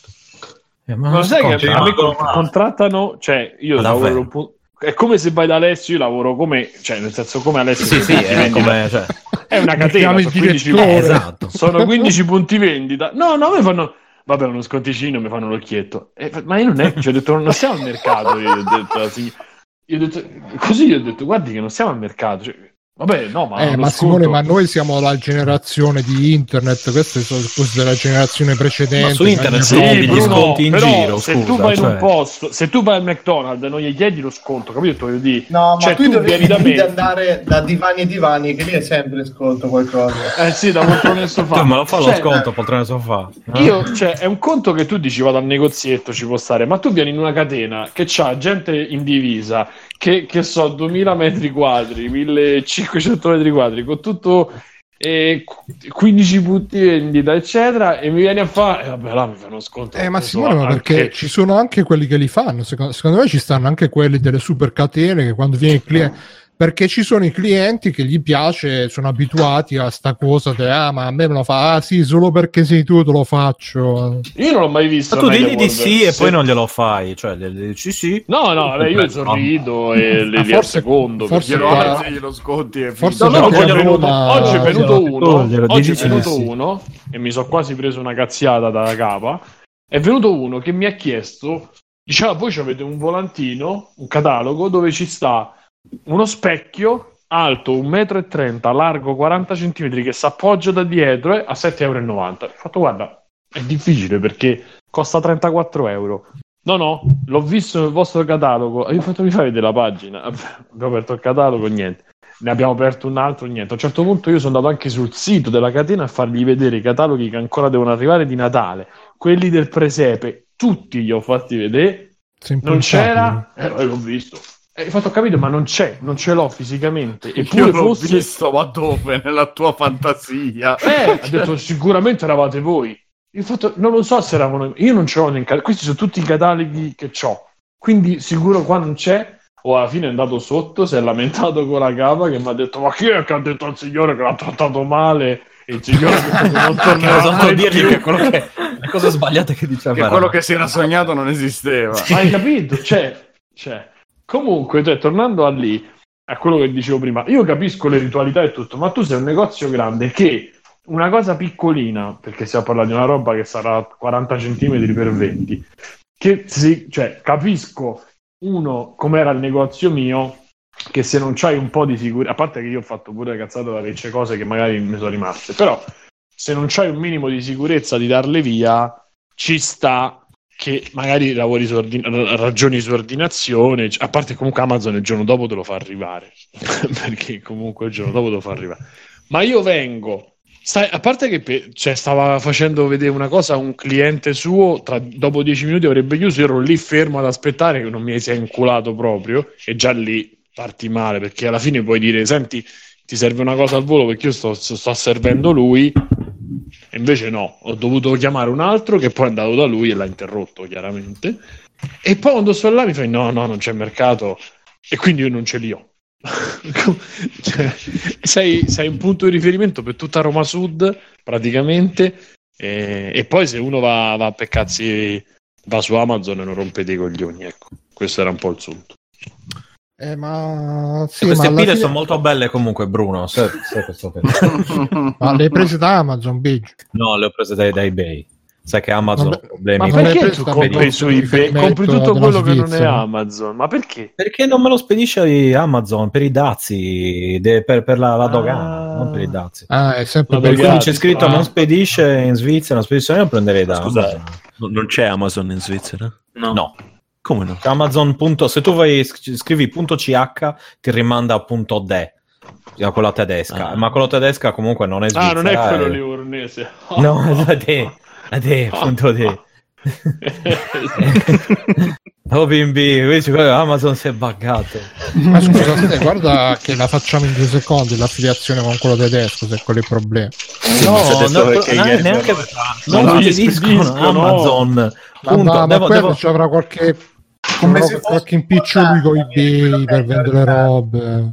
No, non è niente. La differenza è che di la verità. No, io guarda, io su Amazon ci. A noi può dirlo, Mirko. Esatto. Sì, devo cercare lo stesso oggetto 300 volte e trovare il venditore che lo spedisce, perché solo i libri quelli sì li spediscono, ma tutto il resto, praticamente quasi tutto il resto, tranne roba che trovo estremamente facilmente anche qui con lo stesso prezzo, è bloccata, cioè non spedisce proprio Amazon. L'acqua, quella qua manca proprio, guarda, piove da un mese proprio. Ma tu sai che devi fare? Sotto nei commenti delle robe di Amazon devi dire, una stella, non vi stupite se la gente poi compra da eBay. No, non vi stupite se poi la gente compra dei negozi fisici. Ok, Bezos ce l'ha. La Svizzera, che è successo? Che la Svizzera non è Unione Europea, esatto, non è Unione Europea, quindi ti mette i dazi doganali. E Bezos che di pagare le tasse proprio non gli va, perché è una cosa brutta. E invece in Svizzera si sono un po' incazzosi riguardo alla cosa e quindi dicono, beh, sai che c'è? Che invece tu la tassa le devi pagare oppure non sono vedi qua. Sono persone normali, non vengo qua. Svizzera. Sì, esatto, cioè che io condivido in Svizzera per le tasse. Però ad esempio per la Cina invece per assurdo ho meno problemi che dall'Italia, se devo comprare direttamente dalla Cina. Per assurdo più problemi, tipo avevo pagato la dogana su dei Lego che avevo regalato per qualche Natale fa, e invece se invece pagati cosa ne smetti che costavano 30 euro quelli, ho pagato 20 euro di dogana, cioè cifre assurde. E invece compro un cellulare nuovo dalla Cina, gliene frega un cazzo. Non so se abbiano accordi loro per il quale poi girano una percentuale comunque agli svizzeri. So che hanno accordi di qualche tipo commerciali, però non so come la cosa. Poi a volte la pago comunque la dogana su certi oggetti, per carità, ma come dire, lo metto in conto, ecco. Non è che da eBay non la pago e quindi prendo da eBay, semplicemente me lo spediscono. Cioè io gliela pago la dogana da Amazon. Sto prendendo appunti per capire da dove pagare la esatto. Cioè io le prenderei le cose da Amazon, gli pagherei anche la dogana, ma se non mi senti Ste, ma ci chiedono in chat, ma la gente non scende in piazza, non si lamenta per questi ingiustizi? Sì, si lamentano e ci sono le sardine. Sì, l'intervista ne dicono che hanno di nuovo messo le mani nelle tasche degli italiani, proprio però qua a Zurigo. Italiani svizzeri. Sì, è che non ne possono, la gente è stanca e la gente vogliono votare, dicono. Ma in Svizzera veramente ti dicono perché dovremmo spendere meno quando siamo ricchi? Repubblica vogliono votare. Sì, esatto. No, dicono anche che non li ha eletti nessuno, che l'attuale governo non l'ha eletto nessuno. Esatto. Queste cose qui. Però parlano dell'Italia, non ne so perché. No, al di là del fatto che siano ricchi, tendono effettivamente a comprare le cose da qua perché sono ricchi e quindi anche se le pagano di più se ne fottono, vogliono avere la... come si dice? Ma in Svizzera siete ancora come ai vecchi tempi, la gente che esce per strada la domenica, va nei negozi, fa la passeggiata. No, lo posto, tutto chiuso di domenica. Cioè, non ti vai a fare le vasche in centro, Stella? Non le facevo neanche a Cagliari, guarda. Purtroppo. No, guarda, io non le facevo neanche a Cagliari. Succede da me che fanno le vasche la domenica. Cioè io quando le vasche... quando stavo dicendo quando chiude la messa, quando finisce la messa quando finisce la messa e gli orari da messa c'ho un po' di gente che prende per inerzia, casca prima di pranzo la domenica, si vengono a fare il giro. D'inverno poi è incredibile proprio, ma se ci pensi comunque queste erano tutte delle ritualità, per tornare al fatto dei rituali che mandavano avanti anche tutto il discorso dei negozi fisici. Adesso che non ci sono più che... qua c'è così, perché poi c'è quello che fa le pastarelle, che è aperto, perché qua comunque è un quartiere che è decentrato e quindi lavora tanto anche sulla domenica. Fanno i cannoli cava, no. I maritozzi cava, sì, li fanno anche in un paio di posti buoni. Tra l'altro qua si è civilizzato negli ultimi 20 anni, lo sto io, perché quando... prima la gente prima piscia dalle finestre. La metro, il treno, la metro che porta il treno, diciamo, che porta verso Roma. Cioè, quando io avevo 15 anni, era la Viaggio della Speranza. Tu per arrivare a zona Euro, comunque Roma Sud, diciamo alla metro B. È un'ora e mezza di domenica pomeriggio, ci potevi mettere qualsiasi ora, cioè qualsiasi. Devi fare testamento prima di partire. Ma infatti non mi è mai passato di andartene adesso, giù così, giusto? Roma mi sa di quei posti dove mi farebbe proprio piacere andarmene. No, adesso guarda Stefano, adesso se mi togli da qua mi devi togliere per veramente un po'. Io a Roma non ci andrei mai adesso. Ma a Roma adesso ci vivi a Roma. Sì. Ma lui non è Roma Centro. Sì, è Roma, però dico Roma Centro. Sì, io sto 20 km dal Colosseo praticamente, più o meno. Dal Coliseo, che è molto centrale, quindi tutto sommato non sto manco tanto lontanissimo, diciamo. Però no, gli ultimi adesso è vivibilissima, a me, a parte il fatto che ci stanno... Ma stai su uno dei 7 colli o stai fuori dei 7 colli? No, sto appena fuori dal raccordo. Tu sta sul collo del zucchero sul collo del fumetto. Sì. Lo zucchero cipresi passando dal fumetto. Scrive Baby Death, ottavo gol, equivalente a 3 ore. È quello, cioè l'altro giorno per fare 8 km e mezzo ci ho messo 55 minuti. Ma perché? Ma ti sembra un bel posto dove perché facevano i lavori. No, stanno facendo i lavori in due strade che sono due arterie praticamente per arrivare dove abito. In tutte e due le strade stanno facendo i lavori e quindi cioè, questo è un problema gravissimo. Poi dopo cioè, il problema sussiste la mattina normalmente senza lavori. La mattina quando vai al lavoro, chiaramente. E la sera quando rientri, che so, alle 6, se già scavalli, se esci alle 11 è tutto libero, chiaramente. Invece di notte, cioè, tuttora va, grazie, la gente di notte uguale, ne dicevo le 11 di mattina. Scemo, okay. Sciocco. Ragazzi, ma ridete scherzando, quasi sono fatte le 11 sì, di mattina. Comunque, no, perché c'è Ludo che è venuto apposta per parlarci di YouTube, quindi però alle 11 non è necessario. Facciamo una breve sintesi della situazione. Che cosa è successo? Spiegaci tutto. Io sono molto breve. Aspetta, devo fare io la breve sintesi. Spiegaci. Cioè, Bruno se l'ha chiesto da solo e poi sta rispondendo. No, Bruno, io interrompo sempre la gente. Era un'esortazione tipo Orsù, facciamo una breve sintesi della situazione. Che è successo? Orsù. E nel frattempo le termini di Caracalla non guardo neanche chi è, so che sei tu. È il nuovo Davide. Simone, mo che c'è il mixer, però devi essere professionale. Mo. Davide respirava, Davide, erroti i coglioni. Simone che frigge il pesce. Che succede? Cosa succede? Che problema c'è? Poi, anche... ero scordato di mutare. Scusa. Noi che qua su Free Plank la evitiamo la politica, e Simone invece ci mette questi messaggi. Subito le sardine, esatto. E le frigge. Comunque, che cosa è successo? Poi Simone di destra, si sa. Che praticamente su YouTube adesso c'è questa nuova regolamentazione che si chiama COPPA, che credo che sia Child Online Protection Act o qualcosa del genere, che ti chiede di perché praticamente non lo so se il governo americano ha detto che i bambini vanno protetti, nessuno pensa ai bambini, e quindi YouTube per adeguarsi su tutti i video ti chiede: questo video è destinato ai bambini, sì o no? Se tu metti no, a parte che vabbè dici che non è destinato ai bambini, e puoi avere tutte le pubblicità del mondo, vai tranquillo. Se metti sì, invece le pubblicità non vengono fatte tramite tracciamento e quindi il discorso è un po' più largo, poi te lo spiego. E quindi faccio un disegnino, Ludo. Non ci fosse qualcuno a spiegare. Un secondo, sto arrivando. No, perché pure io ho visto un video e sono informato sui fatti. Poi anche Free Plank, c'è il canale YouTube, andate sul canale YouTube di Free Plank. Che da oggi è per bambini, da oggi poi è solo come tutto Free Plank.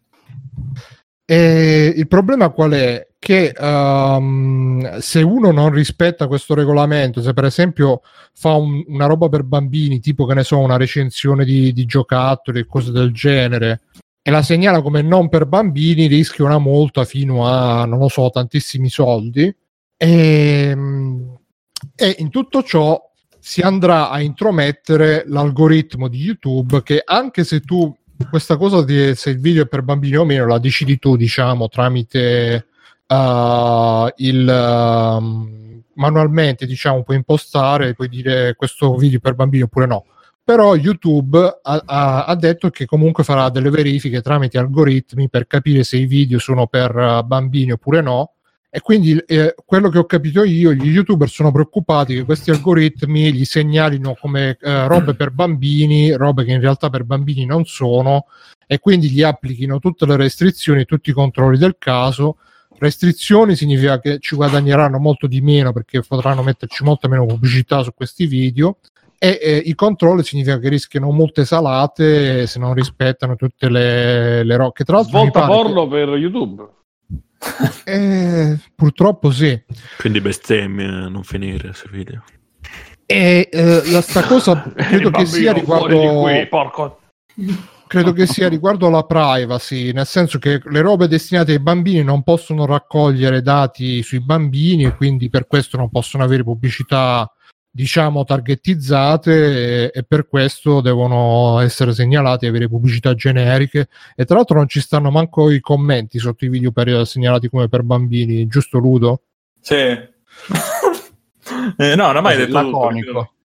No, allora ci sono dei problemi. Ho detto tutto giusto? Ho detto tutto giusto? Tutto, quasi tutto detto, giusto. Allora ci sono dei problemi. L'ho invitato a fare. Bello, l'ha invitato per poi fare la parte che doveva fare lui. Ho fatto il professorone. Allora, ci sono dei problemi sia da un lato che dall'altro, perché da un lato questa cosa è uscita dall'oggi al domani, quindi immaginatevi lo youtuber che fa contenuti per bambini, che si vede la monetizzazione, magari fa 10-20 milioni al mese di visualizzazioni, e da un giorno all'altro passa dal guadagnare 400 euro al giorno a 2 euro. E questa è una roba che ti ammazza, e moltissimi sono preoccupati proprio per questa cosa qua, perché non hai neanche il tempo di riorganizzarti, perché non è che te lo vengono a dire prima, no? Te lo dicono, oh, Ciccio, mo si fa così, e tu non entri nel panico, non sai che fa. E questo è, è uno dei problemi che... Vai su Glassdoor e cerchi un lavoro, che ne so. Però considera che questa è tutta gente che... Non parlo di me, parlo di altri youtuber. Tutta gente che guadagna un sacco di soldi, e vedersi perdonami, un lavoro, però, Ludo... Quei canali che guadagnano facendo le recensioni dei giocattoli per bambini, con i bambini in video, ma infatti ci sono casi e casi. Sono un po' canali di merda per la maggior parte, quindi se gli levano i soldi... No, ma ci sono casi e casi, ci sono dei casi che sono estremi, che sono proprio lì per dire lucrare sui bambini, altri invece che fanno... intrattenimento vero e proprio per bambini, e dici vabbè, perché io devo prendere legnate perché c'è quello che fa il furbo, è un po' quello. Ma il vero problema è che non solo... No, scusa un secondo, Simone, sei stato mezz'ora a preparare le alici, mo te mangi i biscotti, no? Che l'ho finita le alici, biscotti di alici, okay. Ha fatto sparire tutte quelle sardine, comunque sono gallette al cioccolato. Ah, le conosco. Con retrogusto di Alice, proprio a morte sua. No, mangio tanto il nuovo sodo. Mangiati il tuo uovo sodo, Simone, perché potrebbe... Vabbè, scusa, dicevi Ludo, purtroppo dici colpiscono anche gli innocenti. Colpiscono anche gli innocenti. Il problema è che questa nuova legge può colpire anche persone che con i bambini non c'entrano niente. Perché, per esempio, adesso non mi ricordo il nome del canale, ma c'è questo canale di gaming. Questo Ludo Top. Poi ci arrivo. Mo arrivo anche a me stesso. Non volevo parlare di me, però ci arrivo. Adesso non mi ricordo come si chiama questo canale, però lui parla di gaming, ma per essere un po' diverso usa questo personaggio che si è inventato, che è simile ai personaggi di Sesame Street.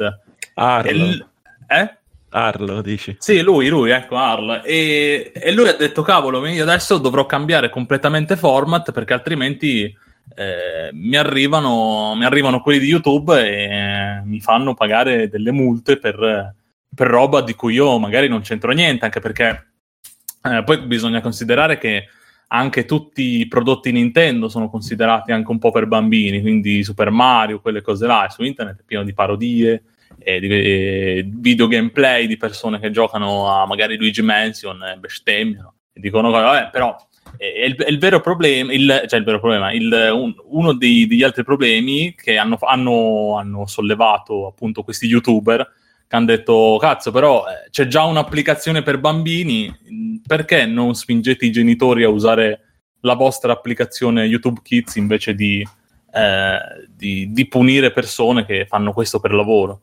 E cioè il vero problema è che arrivano mazzate anche magari a persone a cui con i bambini non c'entrano niente.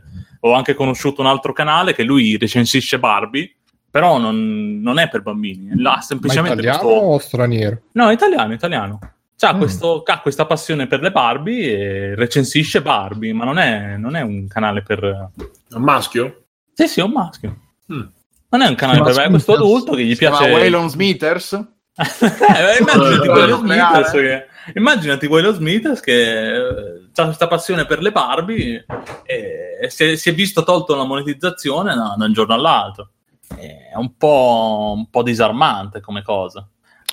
Sì, no, il problema è che come al solito, perché in chat dice Google, dice queste sono supposizioni, e il problema è che come al solito YouTube scarica, quando succedono ste robe YouTube scarica tutto sugli utenti e quindi se ne lava le mani, perché praticamente da quello che ho capito è arrivato il governo che ha detto no, ste cose per i bambini non vanno più bene. E YouTube ha detto subito sì, allora mettiamo l'opzione nel caricamento dei video, in più mettiamo l'intelligenza artificiale, e poi a YouTube che casca un video, scusate, che casca un canale da 1 milione di iscritti non gliene frega un cazzo, perché tanto ce n'ha quanti ne vuole di canale da 1 milione di iscritti, però per chi ci si era fatto un lavoro, giustamente è un bel... Ma infatti è così. Quello che penso io, però molto supposizione, è che comunque YouTube ha dei problemi di monetizzazione proprio loro, nel senso che loro, da quello che ho capito, hanno proprio problemi a rendere YouTube un qualcosa di profittevole.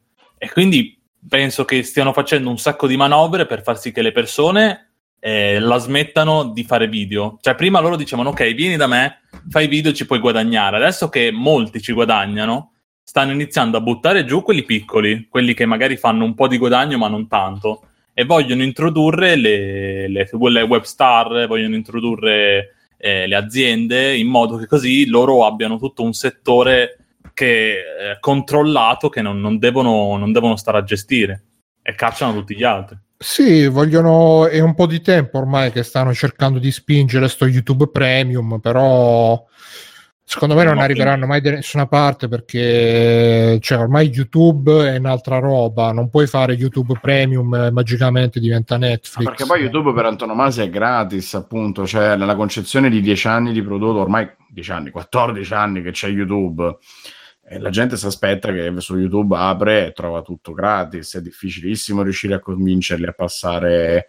ha un'idea di utilizzo di YouTube a pagamento, anche solo fosse per, che ne so, i video musicali, cose del genere, cioè roba che comunque è industrializzata tutto quanto, ma tutti sono abituati a usarlo gratuitamente, tutti sono abituati a usarlo anzi proprio per la musica probabilmente, così come per moltissime altre cose, senza spendere nulla, non, per loro è per tutti praticamente è diverso da Netflix, da Disney+, dai servizi in streaming di fornitori di video, di serie TV.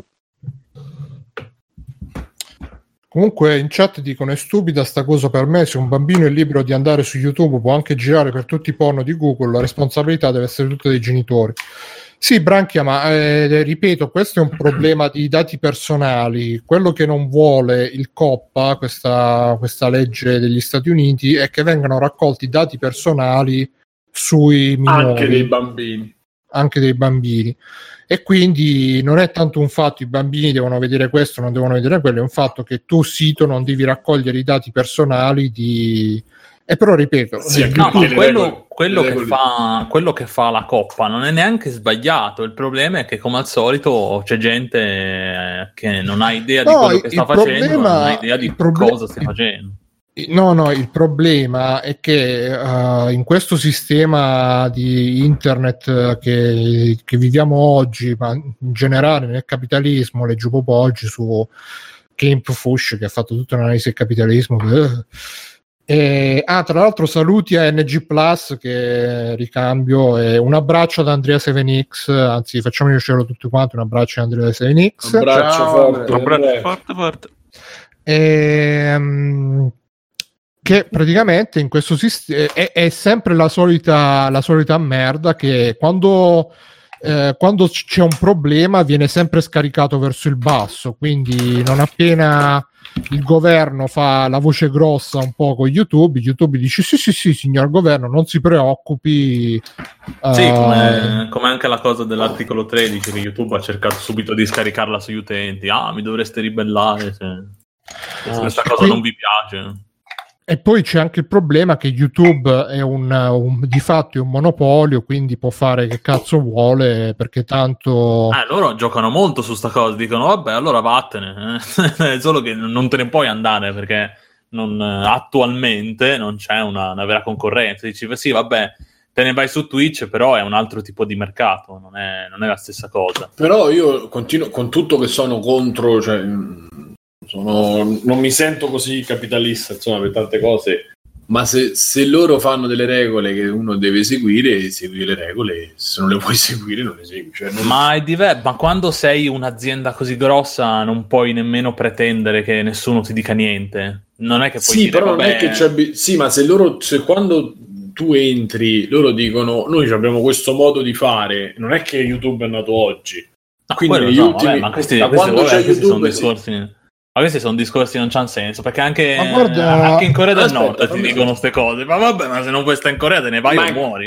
Cioè, ma non te ne puoi andare dalla Corea del Nord, c'è muori, un che c'è una dittatura. Se dall'altra parte qui c'è la società... E Pyongyang, Kim Jong-un ti dice vabbè, crepa, che ti devo dire? Ma qui non è che YouTube, senza YouTube muori, cioè, capito che ti voglio dire? Non... molti sì, perché lo fanno come lavoro, non possono andarsene da un giorno all'altro. Il tuo lavoro, ma è uguale se quelli se tu lavori per chi vende la folletto, ma per dirne una, e quelli folletto ti dicono devi fare 15 contratti al giorno e tu il giorno dopo ti dicono devi fare 16 e tu ne fai 15, ti andano via, cioè... Il concetto è lo stesso, identico. Se tu lavori per qualcuno, praticamente, perché tu lavori per YouTube, YouTube ti fa le regole. Mi dirai che è sbagliato non dare un 20 giorni d'avviso, questo sì. A parte che io non ho seguito la cosa, magari avevano avvertito e la cosa è stato abbastanza improvviso come ecco, su questo ti do ragione, ma sul fatto che loro facciano le loro regole, in più regole che comunque sono date da una legge, cioè non è che è una regola che si sono dati da solo, la legge impone questo, lo impone il prima possibile, tu devi seguire la regola. Però devi anche considerare una cosa, che la folletto non è un ecosistema, YouTube e Facebook sono degli ecosistemi a sé, la gente è come se vivesse in questi due posti, ma virtualmente ci vive, tu non puoi dire...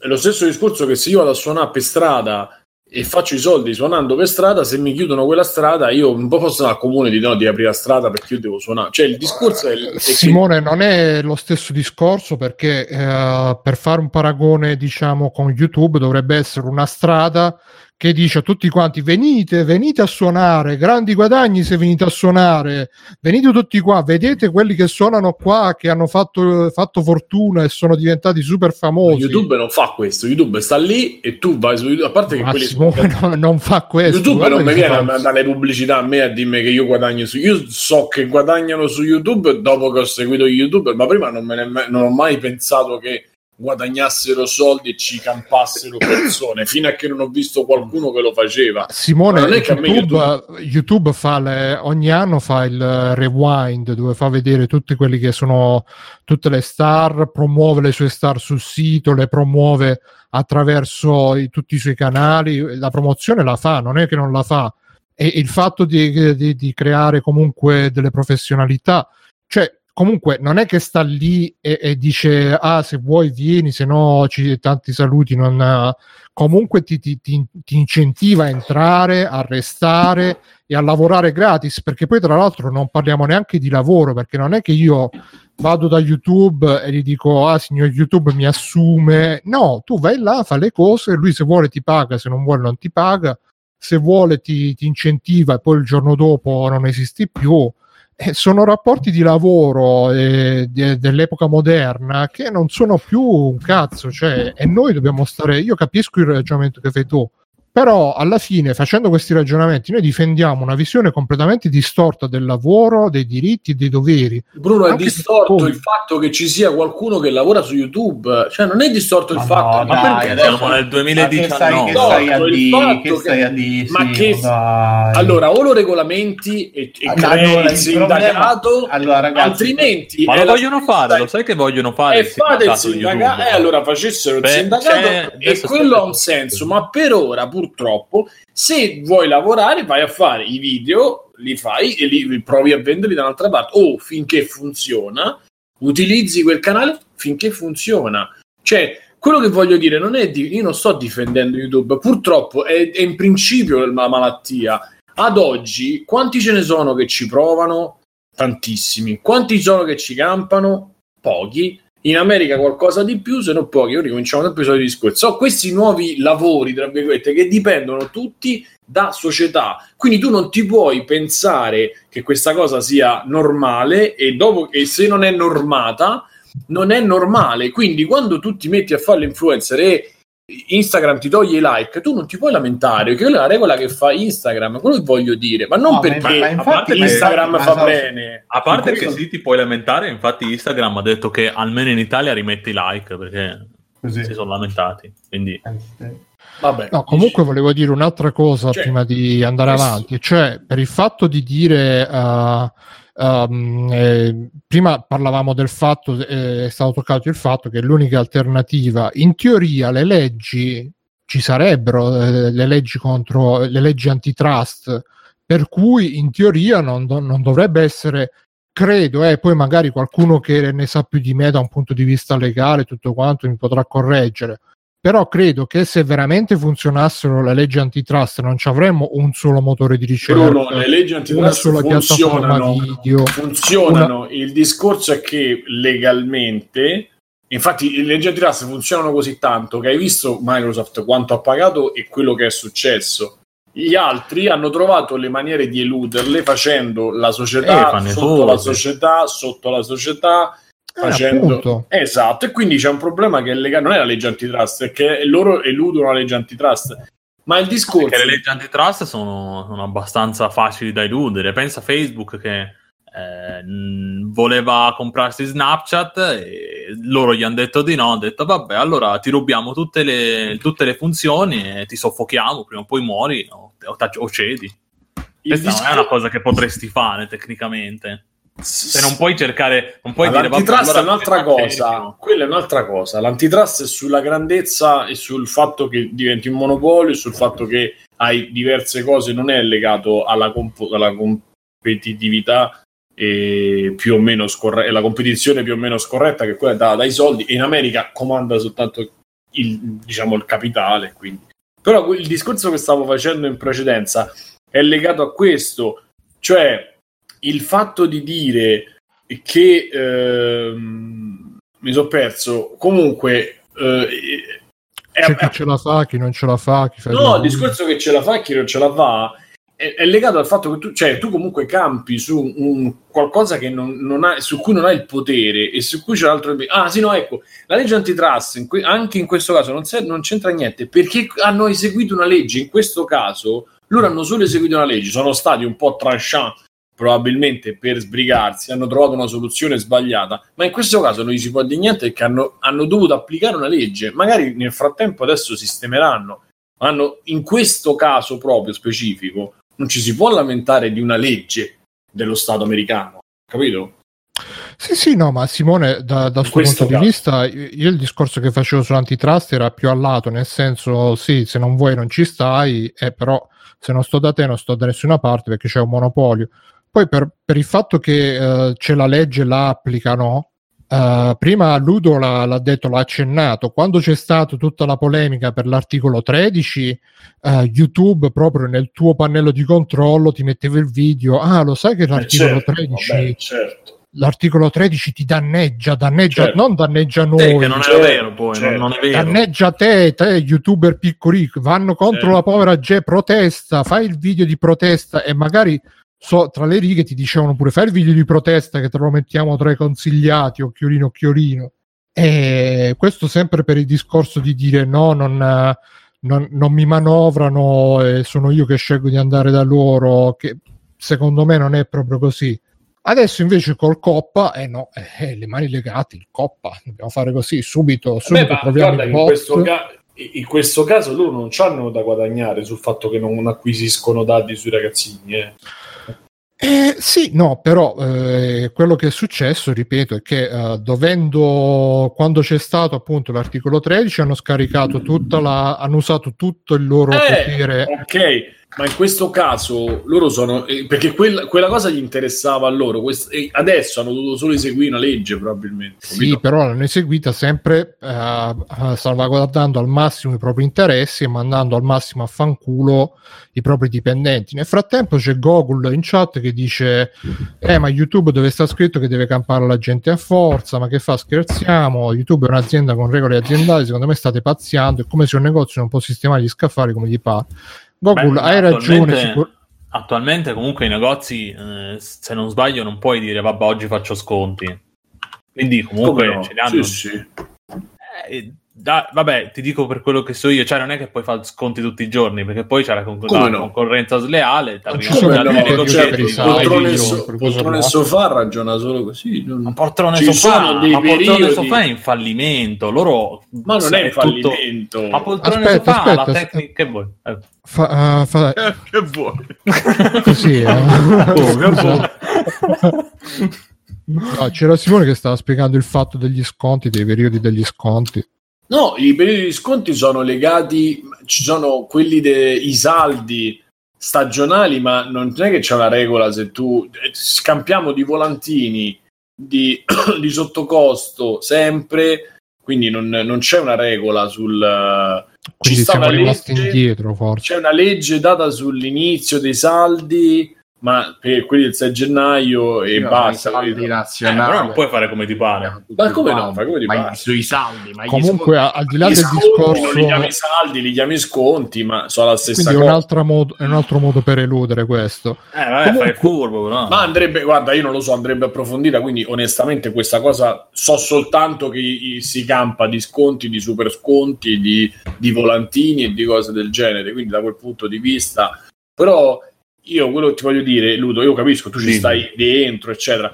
Cioè YouTube deve essere sempre considerato per quello che è, deve essere utilizzato come una cosa per farsi vedere, non una cosa dove campare. Perché non ci si può, purtroppo, per fortuna, non ci si può campare. Non ci si riesce perché è troppo potente. Ma devi essere fra i pochi fortunati che riescono a inserirsi in un ambiente con, appunto, quelli che scoprono i talenti, no? Tra virgolette, che organizzano in qualche modo un lavoro, appunto, fra come se fosse un'agenzia, insomma, che controlla delle star, le web stars, eccetera, eccetera. Ma non è che hai un contratto con YouTube, non è che YouTube è un'azienda che ha dei doveri nei tuoi confronti. YouTube fa il cazzo che vuole, tu stai là e incidentalmente ci tiri su dei soldi, ma appunto è tutto molto e volatile. Quelli che ti riducono, cioè se ci sono gente che fa 1 milione di euro l'anno come YouTuber, tu pensa a YouTube quanto ci fa dietro. Beh, quello comunque, il discorso che volevo fare al di là dei negozi e dei saldi è che rispondendo sempre a quello che scriveva Google, che loro sono aziende, ragionano da aziende. Sì, sono da aziende, ragionano da aziende, però nel momento in cui l'azienda sfrutta il lavoro delle persone oltre un certo livello, ma come lo sfrutta? Gli dai soldi, bro. Come lo sfrutta? Simone, vengono pagati gli youtuber, vengono pagati come hai detto tu, l'hai appena detto tu, se uno fa 1 milione figurati quanto ci fa YouTube. La maggior parte ma non lo sfrutta, lui te lo scrive. Io mi prendo Steam ti scrive, io mi prendo il 30% di quello che fai. Non è che c'è. Oddio, non so, sai quanto YouTube ti dice la percentuale di quello che fa ma sai quanto si piglia YouTube? Si piglia un botto, si piglia il 50% di quello che fa. Certo che si piglia un botto. Google scrive, no? Sfrutta, conosco uno che fa 30.000 al mese per fare 4 video del cazzo e poi bestemmia. Ma tutti quanti conosciamo il caso singolo di quello che fa i gran soldi non facendo un cazzo, ma non sono questi i casi. Ci sono anche persone che hanno una fanbase moderata e guadagnano moderatamente. No, ma al di là di questo poi ci stanno anche tutti quelli che fanno video su video, magari non c'hanno visualizzazioni, però continuano a farli perché prima o poi tutti impegnati eccetera eccetera, e su quei video magari YouTube ogni tanto ci mette pure la pubblicità e ci guadagna. Allora moltiplicano per 1 milione, 2 milioni di utenti che ci provano e ci vogliono guadagnare, e YouTube sta guadagnando su tutte queste persone senza che con queste persone che praticamente lavorano gratis, perché non è che cioè ragazzi, ma veramente dobbiamo parlare il fatto che appunto un sacco ci provano. Immaginiamo se nei negozi invece di assumere i commessi dicessero chi vuole venire a fare l'assistente di vendita può farlo e noi vi paghiamo a seconda di quanto vendete, e ce ne stanno magari 500 dietro la porta che vogliono entrare, li fanno entrare tutti quanti, magari c'è quello che vende un sacco e questo qua sta tutto il giorno in negozio e campa 100.000 euro al mese, però poi ce ne saranno altri 500 che vengono presi, vengono messi là, stanno 1 o 2 giorni o magari stanno dei mesi, non vendono un cazzo, però insistono e alla fine comunque il punto vendita ne guadagna, però queste persone non guadagnano niente. A quel punto tu non stai sfruttando, tra virgolette, nel senso che non stai dicendo ah no, devi restare qua e lo devi fare, però dall'altro canto lo sai che queste persone stanno sprecando il loro tempo e tu glielo fai sprecare tranquillamente, perché comunque su quel tempo che loro sprecano tu qualcosa ci guadagni lo stesso. Sì, come fa la follia. Allora, però questo può essere anche, può avvenire, tu hai fatto un esempio estremo, può avvenire se io riprendo il mio gatto che fa cadere le cose e poi lo metto su YouTube, non è uno sfruttamento. Tu sfrutti la mia idea, magari, diciamo che sfrutti il fatto che io possa, oppure semplicemente che il mio gatto fa venire persone a vederlo, ma non è che io ho lavorato gratis. Io ho, di mia spontanea volontà, siccome ho voglia di farmi vedere, ho voglia di mostrare le mie cose, sia per vezzi miei attoriali o per vezzi di voglio far vedere quanto è bello il mio gatto, prendo e metto un'immagine lì. Cioè è completamente diverso da sgomitare perché vuoi lavorare e andare a vendere. Se vogliamo fare l'esempio estremo, fare il panacolo, non è di là, è proprio il fulcro. No, al di là di quello che fa il video del gatto e che si vuole far vedere perché magari c'ha voglia di mostrare. YouTube è fatto di quello, eh. Ci sono anche persone, io ne seguo molti, di persone che per esempio in ambito gaming fanno video anche abbastanza ricercati, abbastanza fanno dei video, video ogni 4 mesi, fa video da un'ora e sono bellissimi. Sì, mi veniva proprio in mente il suo esempio. Ci sono persone che fanno video che potresti prenderle e metterle in televisione perché hanno quella qualità lì, non sono persone che si mettono là a urlare davanti alla webcam. Certo. C'hanno magari il loro pubblico che non è grandissimo, perché se non fai i grandi numeri, però magari un po' dalle pubblicità, un po' dal Patreon, un po' qua, un po' là, si riescono a sostenere. E alla fine io vado su YouTube, io personalmente vado su YouTube, non ci vado per vedere quello che gioca ai giochi di paura e si prende paura e si mette a strillare. Io ci vado magari per vedere altre robe di gente che sicuramente non diventa ricca con YouTube, che vedo che comunque fa un buon lavoro e lo fa, su quel lavoro YouTube ci guadagna, ci prende la sua percentuale. Se poi YouTube da un momento all'altro decide no, guarda, ho cambiato idea, il tuo lavoro non va più bene perché così è, YouTube mette in difficoltà queste persone, uccide non tanto dei mercati, delle nicchie, senza ne frega un cazzo. Sono già canali che hanno chiuso. Cioè, ce n'era uno storico che parlava proprio di questa cosa qua, diceva ma io... ci metto 4 mesi per fare un video, ci lavorano in 5 o 6 e adesso sto guadagnando 2 euro al mese e non li posso più pagare, quindi smetto. E quindi io poi capisco che quello che volete dire anche voi, però poi alla fine con questi discorsi ma c'ha senso, però nel 2019 ma questo è il massimo che lavora su internet, è il massimo della sindrome di Stoccolma. Cioè è nato così, cresce così, ma come si fa se si sa, lo sa chi ci ha provato. Io al call center ci ho lavorato, non c'ho necessità, non ci vado a lavorare. In un mese guadagnavo 132 euro e facevo tutti i giorni un'ora e mezza andare, un'ora e mezza a tornare. Cioè, non ci vado. È così, il call center è costruito su questo, lavori su questo, ci provi, non ci riesci e poi vedi, con tutto che ero uno dei più bravi, figurati. Ma appunto in questi casi poi subentra secondo me la sensibilità personale. Tu magari la metti più sul piano della responsabilità del lavoratore, che se insisti c'è scemo tu. Io la metto più sulla responsabilità del datore di lavoro. Che ma io la metto, Bruno, mi sa che forse non riesco a... È talmente risaputo che è una merda il rischio che c'hai di YouTube o di altre piattaforme del genere, che o sei molto sicuro del fatto che diventi a Ferragni, oppure non ci provare proprio, ma non perché loro sono ma perché non puoi fare un cazzo e sei un meccanismo. Se tu stai dentro e ti lamenti, sei solo un meccanismo e alimenti una merda che diventa ancora più grossa come merda. Capito che ti voglio dire? È totalmente colpa. No, ma io totalmente responsabilità loro. Ma una volta che stai dentro del call center, ma quello sì, era un parallelo con quello che per me nel call center, no? Tu vedi la responsabilità di quello che va e si fa tra virgolette, sfruttare. Io vedo la responsabilità di quello che gestisce un'azienda che per far fare la 800 euro al mese al capo prende frotte di persone che stanno là a lavorare 8 ore al giorno per un mese per fare 100 euro. Io onestamente mando a fanculo il capo e i lavoratori li metto in guardia e gli dico: guarda, non ci cascate. Però è questo quello che sto dicendo, ma una volta che ci stai, una volta che purtroppo ti ci trovi, una volta che a un certo punto io singolo capisci. Io piuttosto che dire gli youtuber devono capire eccetera eccetera, direi no, YouTube deve cominciare a fare dei contratti regolari alle persone. Ma YouTube non è lo Stato, Bruno. Sì, ma non è lo Stato, dovrebbe intervenire. Ma sono più grossi degli... Hai visto quanto guadagna Google, Alphabet? Sì, Simone, ma... non si può, o lo facevi prima, o li chiudi, adesso così non lo regolamentiranno. Ma significa che quindi siamo alla mercé di queste... Ma certo che siamo alla mercé, finché compriamo...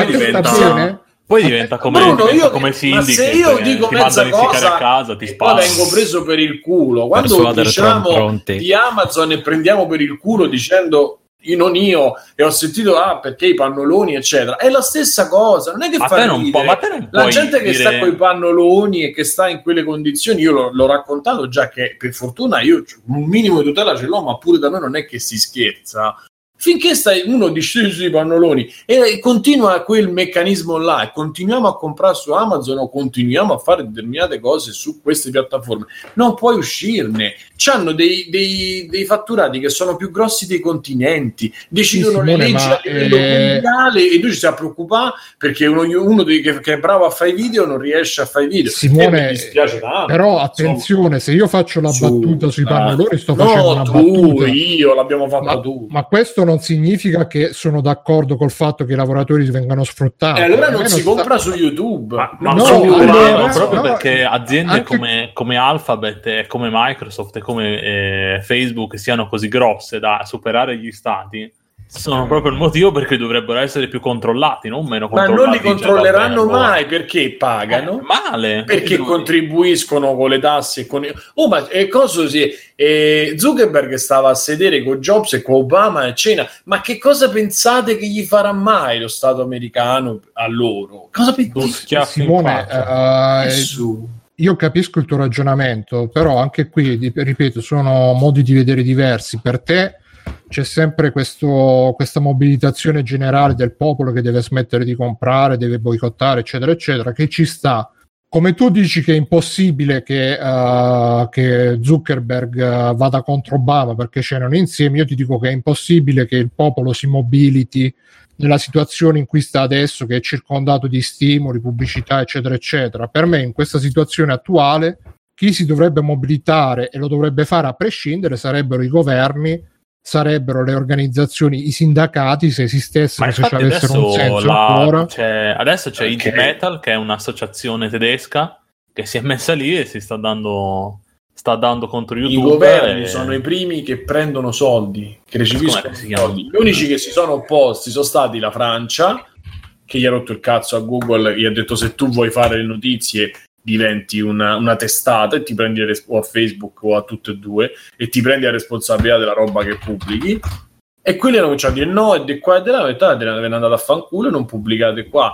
Ma qualcuno in Europa, forse in America, non verrà fatto. Cioè non è una questione, io non sto dicendo che la responsabilità del singolo, ma la forza cosa che da quello che ho capito per te è completamente l'opposto, ma va bene. La forza sta nel singolo, sta solo nel singolo. Boicottando determinate situazioni, determinati meccanismi, riesci, quando vedono che il fatturato cala, cambiano. Perché c'è stata l'esplosione degli alimenti vegani, degli alimenti biologici, eccetera, eccetera? Perché la gente ha cominciato, la carne, hanno cominciato a non comprarla, allora ci sono messi paura e hanno cominciato a costruire, a sviluppare un mercato, che chiaramente è un mercato grosso, e sono andati a riprendere le stesse società che fanno la carne, dall'altra parte si reinventano con società satellite che fanno cose vegane, biologiche, e hanno rifatto, e hanno ripreso, non mi ricordo se era Cowspiracy, ci sono 2 o 3 documentari che lo mostrano. Cioè quando È come è successo con le sigarette, appunto, esatto. Quando Philip Morris si è inventata IQOS perché la gente ha cominciato a smettere di fumare, cioè solo la forza l'olio del singolo, la risposta all'olio di palma, per esempio, la forza con le sigarette. Con le sigarette abbiamo avuto l'esempio che c'è stato un forte intervento dei governi per limitare il consumo, per educare le persone. Cioè, se avessimo aspettato soltanto che le persone da sole, è perché la spesa pubblica era diventata molto alta, è una delle cose da fare. Curare i malati di cancro, esatto, la spesa si ammalavano perché fumavano. E quindi io faccio le pubblicità e la gente ha cominciato a smettere. Però che hanno fatto? Alla fine Philip Morris ha inventato il mercato, si è studiato una cosa che non fosse la sigaretta elettronica con i liquidi, si è inventata IQOS e è aperto il mercato di quello che è, ti vendo lo stesso il tabacco perché tu devi essere dipendente da qualcosa. Al di là delle motivazioni, comunque questo secondo me rafforza la mia ipotesi che le mobilitazioni, cioè questi meccanismi li cambi solamente con degli interventi anche decisi dall'alto. Se aspetti che si mobilita tutta la gente, ma in quel caso ci poteva essere la mobilitazione dall'alto, solo in quel caso sì, per di salute, perché appunto da lì c'era gente che moriva, lo Stato se ne andava. Secondo me, se aspettavamo che la gente si mobilitava dal basso, ma la gente non muore perché utilizza YouTube. Se aspettavamo che la gente si mobilitava dal basso per smettere di fumare, secondo me oggi stavamo ancora con le sigarette dentro. Quello non lo so, io onestamente non so quanto determinate cose abbiano funzionato e in che parte, quindi non te lo so dire, però sicuramente quello che ti dico è che cambiando sull'alimentazione il cambio, i vegani, i vegetariani eccetera sono nati spontaneamente, non c'è stato lo Stato che ha imposto nulla. Io onestamente ci avrei dei dubbi da questo punto di vista, e ti assicuro che invece sono sempre robe pilotate, perché anche tu citi il documentario. Io prima cosa così andrei a vedere chi era finanziato il documentario, chi era amico di chi ci ha guadagnato, perché alla fine, onestamente, io sono sempre molto scettico su ste robe che nascano dal basso così. Non nascano dal basso, ci sono sicuramente, però spesso possono essere cose spontanee che poi dopo vengono acchiappate, movimenti spontanei, cose spontanee, come Greta. Greta era una ragazza che praticamente ci crede, dopo piano piano è stata finanziata, è stata sicuramente finanziata lei o comunque è stata rimandata lì. E magari per interesse dei genitori, sì, ma poi Di Caprio sarà molto contento se succede che Greta prende piede, perché Di Caprio è uno che ha sposato, grazie al Gore eccetera, hanno sposato tutti una certa tipo di idea e di filosofia. È chiaro che c'è sempre poi un aggancio da una parte o dall'altra, e anche magari un aggancio pure maligno se la vuoi mettere in maniera complottara, però si parte sempre da una forza data dai tanti. Poi che questi tanti vengono influenzati nel bene e nel male, io sono d'accordo, però per cambiare le cose, visto che ma non perché tu dici una stupidaggine, Bru, ma visto che gli stati non lo fanno per tutta una serie di motivi, ci dovrebbe essere la forza e la costanza delle persone che piano piano, anche facendo poco di meno, avrebbero dei risultati piano piano, con i tempi che ci vogliono per modificare la mente o l'idea di sarebbe bello. Però il problema è che appunto se viviamo in un ambiente che ci bombarda di messaggi contrari a questo cambiamento, è difficile che la gente perché anche se ci mettiamo io, tu e magari altre 10.000 persone a dire non comprate da Amazon, Amazon nel frattempo c'ha 100 milioni di persone che dicono comprate anche i Free Playing, ovviamente. Fino che non esce, e adesso voglio sapere perché poi non sono anche in dubbio su questo fenomeno, ma fino a che non esce chi è stato, è stato piuttosto spontaneo. Le sardine, e poi vi è da ridere, ma le sardine ormai sono diventate una realtà che ha preso quasi 1 milione di persone, tra un cazzo e l'altro, non lo so, 500.000, 700.000 persone in tutte le vie, e vediamo a Roma che faranno.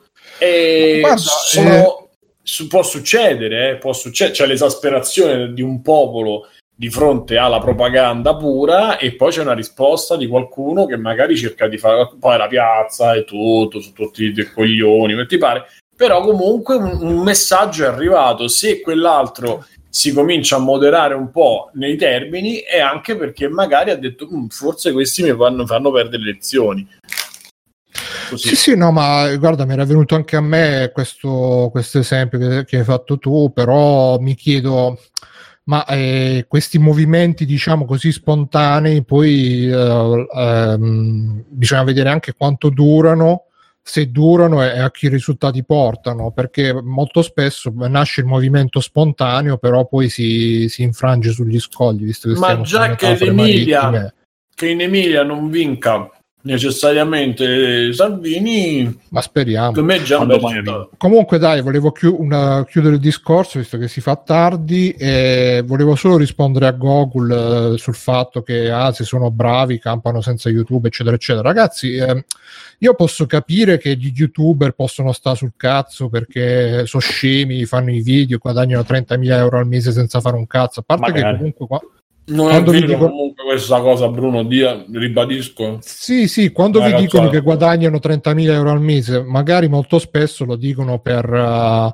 farsi grossi e magari invece guadagnano. Ma io voglio vedere, scusami Bruno, voglio vedere Google che fa un video e lo monta come montano mediamente uno youtuber medio alto. Lo voglio vedere. Al di là di tutto questo discorso... il problema è che comunque sia c'è chi sta ai piani alti, che più o meno decide o non decide, influenza o non influenza, e chi invece sta ai piani bassi, che anche per l'influenza di chi sta ai piani alti se la prende con chi sta più in basso, con chi sta allo stesso livello. Per cui se invece ci fosse la coscienza di classe di dire vabbè, quello è lo scemo che fa i video su YouTube, quell'altro è lo scemo che fa le foto su Instagram, quell'altro è uno scemo che fa le pagine dei meme su Facebook, però se invece di fare la guerra tra tanti scemi ci si unisse tutti quanti e si dicesse ok, da adesso in poi Facebook mi deve tutelare la privacy seriamente, YouTube mi deve fare il contratto scritto se vuole che faccio video per lui, e questo e quell'altro, magari saremmo tutti quanti meglio, continuerebbero a esserci gli scemi che fanno le foto su Instagram eccetera eccetera, però saremmo tutti quanti un po' più tutelati. Se invece continuiamo solamente... Ma infatti si parla molto di YouTube, di Internet 3.0, che sarà l'internet decentralizzato, ossia tutti i siti che non sono gestiti da un'unica azienda ma sono gestite da tante pensa che era così diverse. Pensa che io e Bruno l'abbiamo, e forse anche gli altri l'abbiamo visto quell'internet così no, l'1.0 era diverso, perché adesso stiamo nella 2.0 che... ma chi l'ha detta questa? Chi l'ha data questi numeri?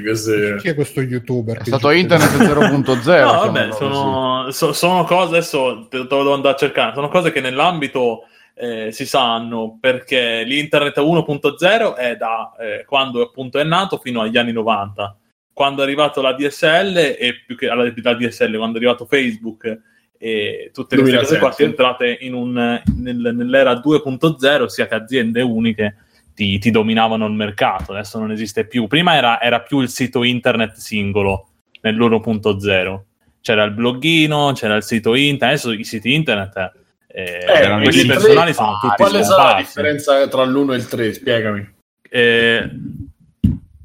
Che saranno macro zone invece di essere micro zone, cioè e tu immaginati Facebook che invece di essere gestiti dall'azienda Facebook c'hanno un ente che è Facebook, ma sono tutti progetti open source di cui chiunque può collaborare.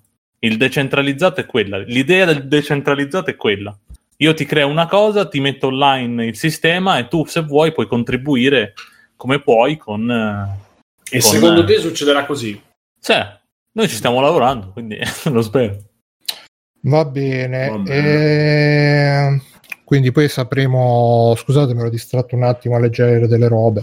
Buono. Niente, si è fatto super tardi, meno un quarto, io direi di fare un giro brevissimo di extra credit, velocissimo. Partiamo da chi non ha parlato, quindi Mirko.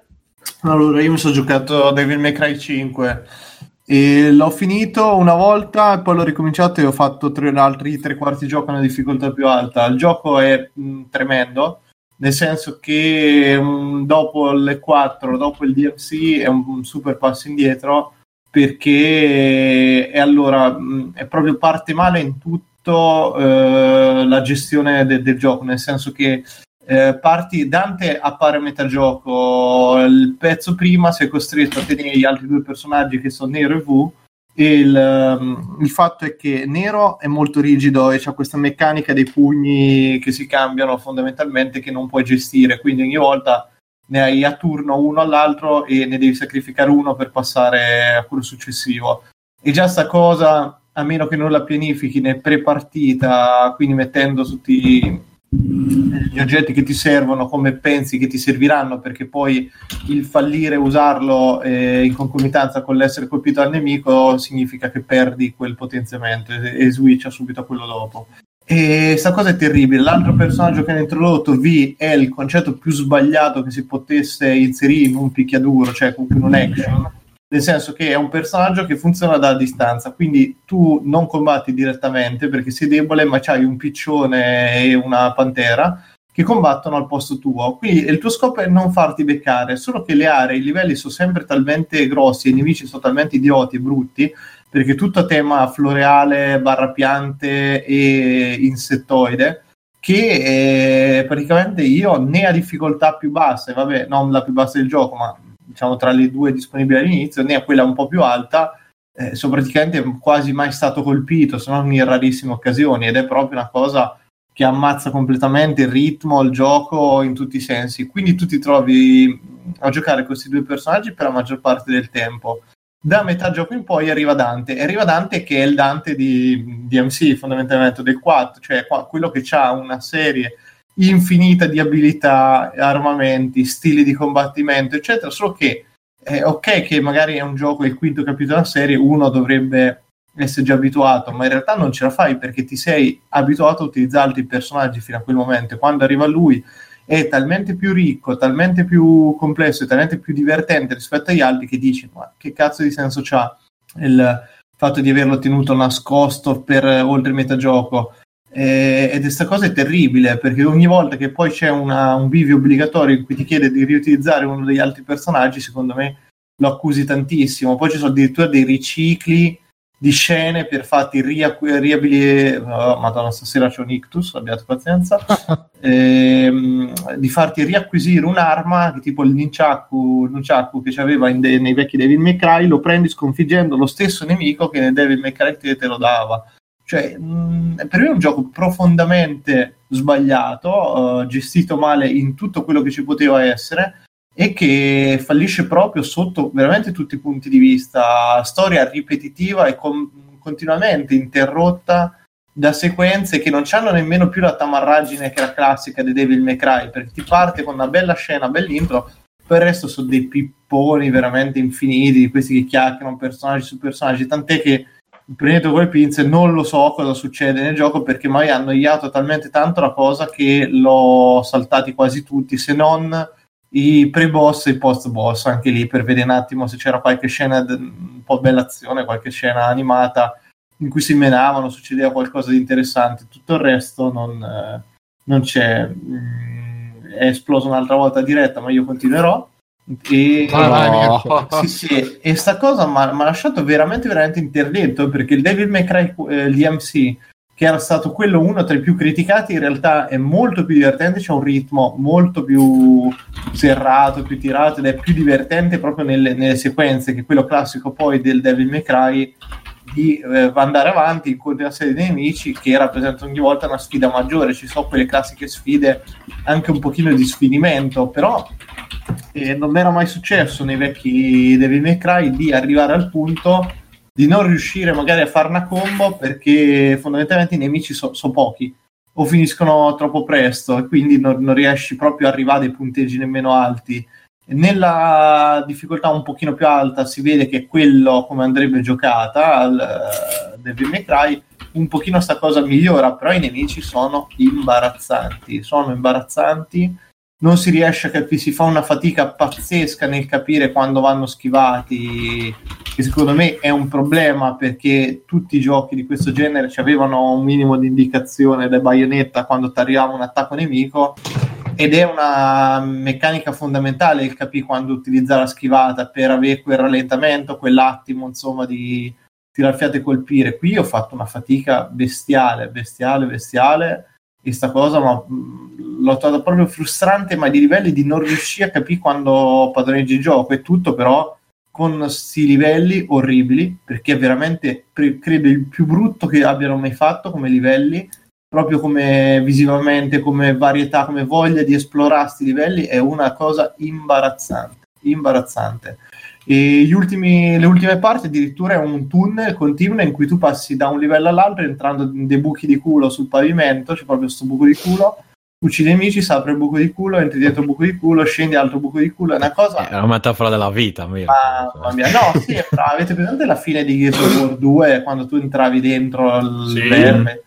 Così, ma infinito, con ogni tanto delle piante, c'è un enigma in tutto il gioco in cui tu devi distruggere cose che attivano delle piastre, per cui c'è sto liquido che attiva le piastre, e il resto, io non ci ho trovato veramente niente di quello che c'era dei vecchi May Cry, ma nemmeno quelli più sbagliati, cioè una delusione così non mi capitava da veramente tanto tempo, soprattutto considerato che io tutte le recensioni che ho visto prima e che mi sono rivisto, e ne ho viste veramente una decina tra americane, italiane eccetera, non capisco come nessuno si sia mai accorto di sto gioco. Cioè sì, è un po' il design lineare, non è lineare, è osceni i livelli, ma osceni, io credo una delle cose più brutte che ho giocato negli ultimi anni, cioè proprio da una cosa poi è proprio reiterato all'infinito, cioè è reiterato all'infinito sta cosa delle tematiche, dei demoni, la spada, il fratello, due coglioni, non ne potevo veramente più. E sentendo in giro ultimamente viene fuori che questa cosa l'hanno parecchi amici miei che ci hanno provato, ci hanno giocato, o non l'hanno finito o tutti hanno detto che sta cosa, però a vedere in giro il migliore della serie, il più bello, se questo è il più bello, io lo stavo dicendo anche in chat, Mirko, io non lo so come cazzo avete fatto, ragazzi, a divertirvi con sto gioco. Io ci sono troppo rimasto male, cioè non c'è proprio di stylish, cioè, allora farmi a un certo punto, anche finito il gioco, ci ho avuto anche la speranza, forse, che ha accentuato ancora più le delusioni. Cioè, è evoluto Doctor, no? Cioè, Doctor, se te l'hai giocato drogato, allora ci credo che l'hai vissuto come design evoluto. Questa è un'involuzione totale, non c'è scene, non c'è nemmeno quella cosa che c'era nel DMC, che ti dico, hanno criticato tutti, di quei livelli completamente surreali a volte, che però, dici, l'esplorazione rendeva divertente andarci in giro. Qua è ridicolo. Sì, il combat system di Dante che te lo fanno usare per 3 livelli è interessante. Infatti dicevo, la speranza forse ancora più infranta era quella di dire, vabbè, ho finito il gioco, mi avete fatto giocare con 2 personaggi orribili, perlomeno fatemi giocare Dante, fatemi rifare tutto il gioco con Dante. No, non puoi nemmeno farlo, e allora io vi dico andate a cagare, perché questo è un gioco, secondo me, veramente con dei difetti che non è possibile andarci sopra, non è possibile.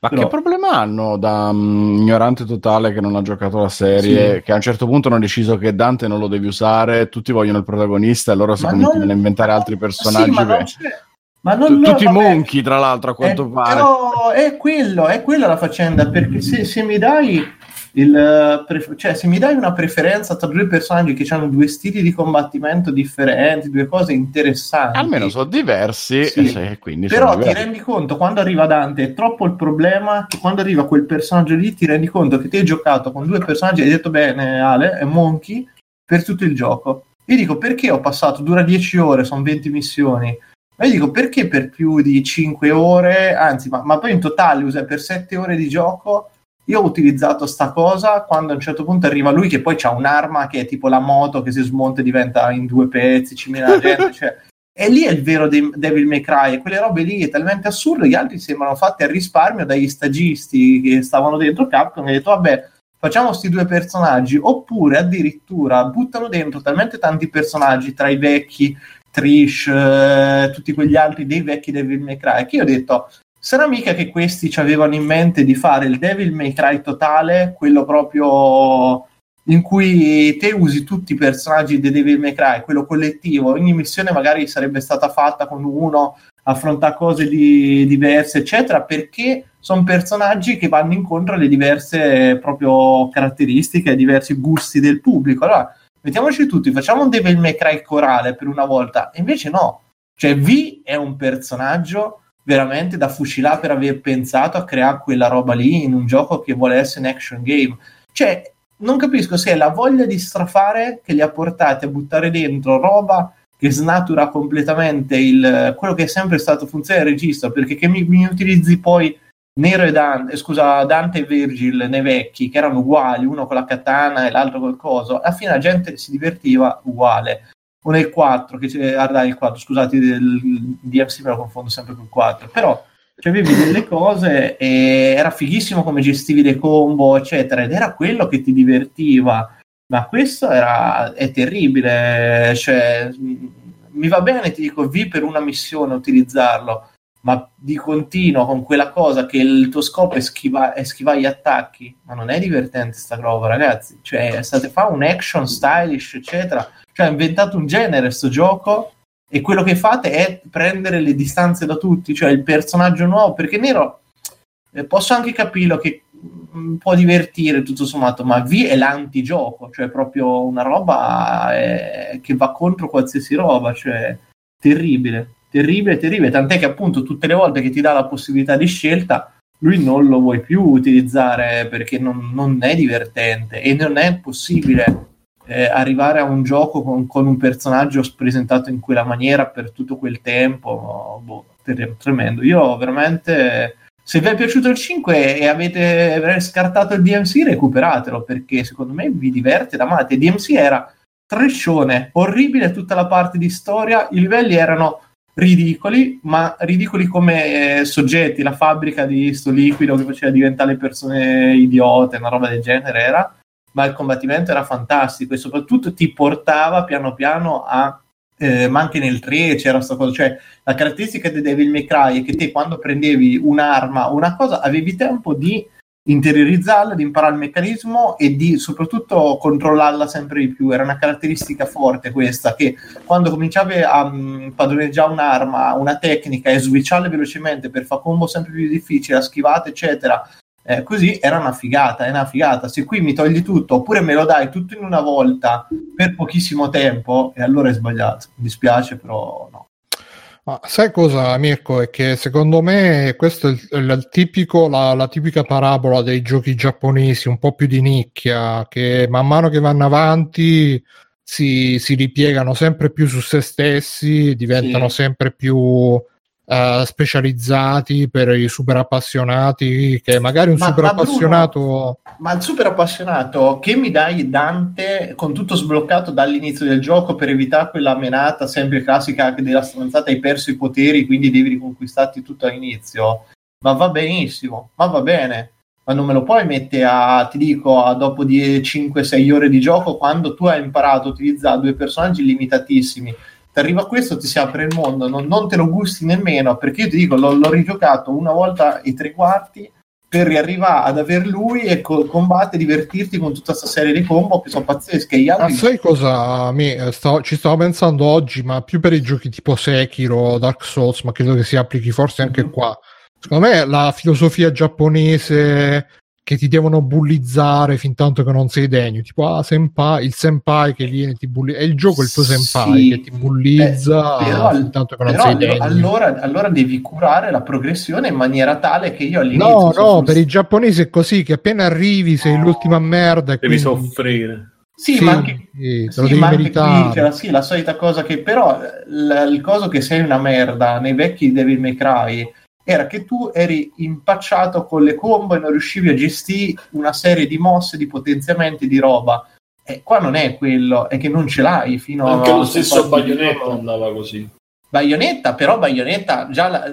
quanto tempo c'avevi per la meccanica della schivata col bullet time, Simo? Cioè, era tanto il tempo in cui dovevi applicare quella meccanica alla perfezione per poi diventare figo, fare super combo coi capelli. Quello sto dicendo. Qui non c'è. No, dico quella cosa che dici tu di padroneggiare le combo e darti le soddisfazioni un po' con era potente. E anche nel secondo, cioè. Sì, nel secondo Bayonetta. Non ci ho giocato. Bello. Il secondo. Però io infatti ci ho avuto proprio la voglia di rigiocarmi Bayonetta, di rigiocare Vanquish, ma di rigiocare un Devil May Cry 3, un DMC, che Devil May Cry 3 rimane il più bello a livello di costruzione dei livelli e di tutto, che cioè, c'è un'idea di una scalata, di una cosa che stai facendo, so belli anche certi momenti in cui dici cazzo guarda qui bello come hanno fatto il castello, ste robe, cioè c'era bello sta cosa, ma qui c'è, vi dico dov'è lo scontro finale, vi mettete a ridere, cioè perché è imbarazzante, cioè proprio dove si arriva, cioè, io voglio sapere, c'è il mulino bianco, cioè c'è un c'è una cosa dietro, c'è un come cazzo si chiama, un finile, fine, c'è tutta la grande c'è un finile, ma poi la metafora del ritorno alla natura, sì, terribile, fantastico, vabbè. E chi altro? Stefano, pure tu che non hai parlato, faccio essere brevissimo che già mezz'ora. Magdale è fin di genere. Allora, rapidamente, ecco la cosa. Cioè, ho finito The Strandy e non mi spoilerare. No, non ho detto niente. Bello, mi piace. Io sono capitolo 3. Con calma.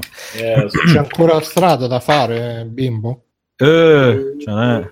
Però devo dire che mi sono rotto le palle di giocarci dopo che appunto tutta la storia si è rotto eccetera. Le palle di Kojima? Stai no, non di Kojima sistema? Però proprio di giocare, di proseguire, di fare le missioni secondarie non ne ho voglia, almeno per adesso non ne ho voglia, ne ho fatto qualcuna, ho tutta la storia principale, tutto quello che volete fatto, ok, bene, mi è piaciuto molto, bella trama. Ma sei andato veloce, hai preso la motoretta e sei andato veloce, hai fatto come Fabio che scrive sui social che anche quando c'ha la moto preferisce andare a piedi, che si fa una passeggiata. No, col cazzo, potevo usare la moto, ma cioè lascia stare che io piuttosto che camminare saltavo con la moto.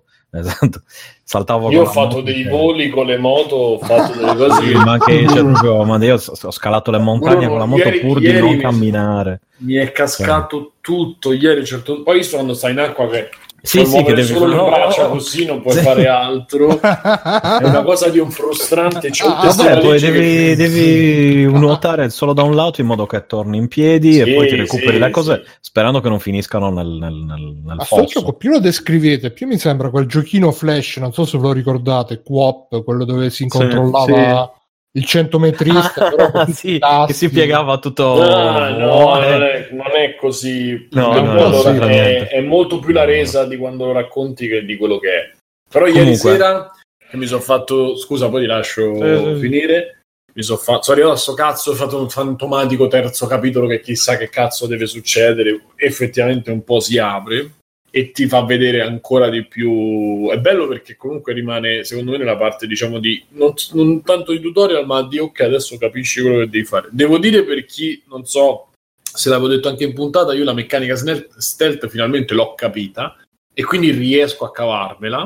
Adesso c'è un po' da fare con le meccaniche non stealth, tipo menare le mani, che non è tanto bello, ma dare le valigettate in faccia alla gente, ragazzi, non c'è big fucking gun, non ci sono missiloni e RPG che quando tu prendi la valigia così qui c'è a darla in faccia alla gente, ragazzi, è indescrivibile quella cosa. È quello che vorresti fare sempre all'aeroporto, no? Ma no, le valigette così. Poi c'è stata al lavoro.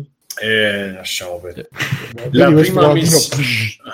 La prima missione della pizza, e c'è c'è una cosa che la devi mettere orizzontale, perché se non la metti orizzontale ti comincia a lampeggiare, cioè comincia a darti proprio subito, praticamente non inizi neanche la missione, e quindi devi misurare, devi metterti la roba sulla schiena in maniera che poi ci possa mettere la pizza orizzontale. E ho passato 40 minuti a cercare, 10 minuti a cercare di risolvere questa cosa che era incredibile. No, finisco, dicevo, ieri ho fatto 2 missioni insieme, ho detto, vabbè, tanto i chili da portare sono pochi, avevo 20 sonniferi per uno che sono 20 valigie, più un altro non so quanti, avevo 3 metri sopra la testa e camminavo sulla moto così, però sono riuscito a fare tutto. Vabbè, basta Stefano, scusa. Però devi accendere il microfono quando parlo. Stefano, mi sentite? Okay. Adesso sì. Ah, ok, non so cosa, perché non si stava premendo. Io premo il microfono. Sì, questo è il microfono dei puffi. No, quindi appunto sempre salite verticali. Aspetta, stanno dicendo una cosa importante in chat, non basta premere triangolo per sistemare il carico? No, devi premere vai su, no, se tu vai su cargo, poi c'è auto arrange cargo e te lo mette un po' dritto. Sì. Io ti consiglio di utilizzarlo il più possibile. Ma la pizza non te la sistemo. No, vabbè, la pizza te la devi... Cioè, è una missione proprio per farti abituare a sistemare certi oggetti, devono essere messi in orizzontale, non in verticale, quindi per forza, perché se no ci si sminchiano. E niente, quindi bello, chiaramente, insomma, ne vorrei ancora, ma la storia, cioè, lui spiega, alla fine ti spiega tutto, sai tutto, fatto bene, quindi non, come dire, non ti lascia con l'amaro in bocca, ecco, mettiamola così. Ma non mi ha lasciato neanche con la cosa di ne voglio ancora, almeno a me personalmente, però bellissimo gioco, si è divertito anche se pensare solo Raiden, sì esatto, anche se c'era solo, esatto. E poi altra cosa, il ciclo della vita, oggi ho aggiustato un amplificatore ma mi è morto il pad della PlayStation 4 al quale ho, esatto, le cose non sono collegate, stavo giocando Overcooked, cambio equivalente, ho cambiato il Overcooked pad, effettivamente di morte violenta di solito. No, eravamo partiti tranquilli. Stefano, tu non mi credi quando ti dico le cose dell'astrologia, però pure io in questi giorni, come sapete, sì, dietro le quinte... No, ma il bello è che ho cambiato, cioè mi stava dando problemi, ho cambiato la batteria interna del pad in maniera... ecco, sei tu che traccheggia, non è che... No, allora, il pad non funzionava bene, non ricaricava bene, e ho detto va bene, la batteria probabilmente sta morendo, il pad è quello originale del DD quando l'ho preso da Simone, su RAM Computer, e quindi ho detto vabbè, magari la batteria sta morendo, ne ho comprato un'altra, l'ho sostituita e funzionava. Poi ho detto vabbè, adesso la scarico, la vado a ricaricare, non si ricarica, e quindi adesso vedrò un pochettino, potrebbe anche essere morto, insomma, cioè i suoi annetti, il LED non si accende più, insomma, ma non si accendeva più già da tempo quello, quindi insomma vabbè, adesso vedo un po', i suoi anni ce li ha, e quindi il ciclo della vita. Nel mentre ho iniziato, finito appunto Death Stranding, avevo iniziato, stavo giocando un pochettino a I Am Setsuna o Setsuna nella PlayStation Vita, che non è mai stato tradotto ufficialmente, quindi è una fan translation ben fatta, devo dire, ed è giocabile finalmente grazie al fatto che la PlayStation Vita è overclockabile, e quindi basta mandare, senza fare l'overclock al massimo che ti consuma la batteria proprio dalla frigge, ma mandi, fai che ci sono tipo 3-4 livelli di overclock, vai già al secondo livello e il gioco è giocabile, perché questi geni hanno settato tutta la cosa su un livello basso, e quindi certi giochi come Peace Walker, come Setsuna, come anche Final Fantasy Tactics, War of Lions, eccetera, che è uscito su PlayStation Vita, o anche il XCOM, tu ci giochi normale con PlayStation Vita non overclockata, non modificata né niente, non sono giocabili, perché ogni mossa, ogni cosa hai un rallentamento, e io ho provato a fare proprio la cosa, togli l'overclock, rimetti l'overclock, il gioco cambia, cioè è come se passassi da 10 a 60 fps più o meno. Quindi niente, magari adesso riesco a giocarci, ho giocato a suo tempo alla versione, cioè sempre alla versione in inglese, però aveva troppi rallentamenti e mi girava il cazzo, invece la PlayStation Vita ce la fa, semplicemente non hanno mai dato modo di modificarla, insomma, a suo tempo. Scusa, però non è uscito su Switch, Ian Setsuna? Sì, è uscito anche tipo su PC, forse su altre piattaforme, quello sì, su PlayStation Vita. Ma invece... che gioco è un JRPG.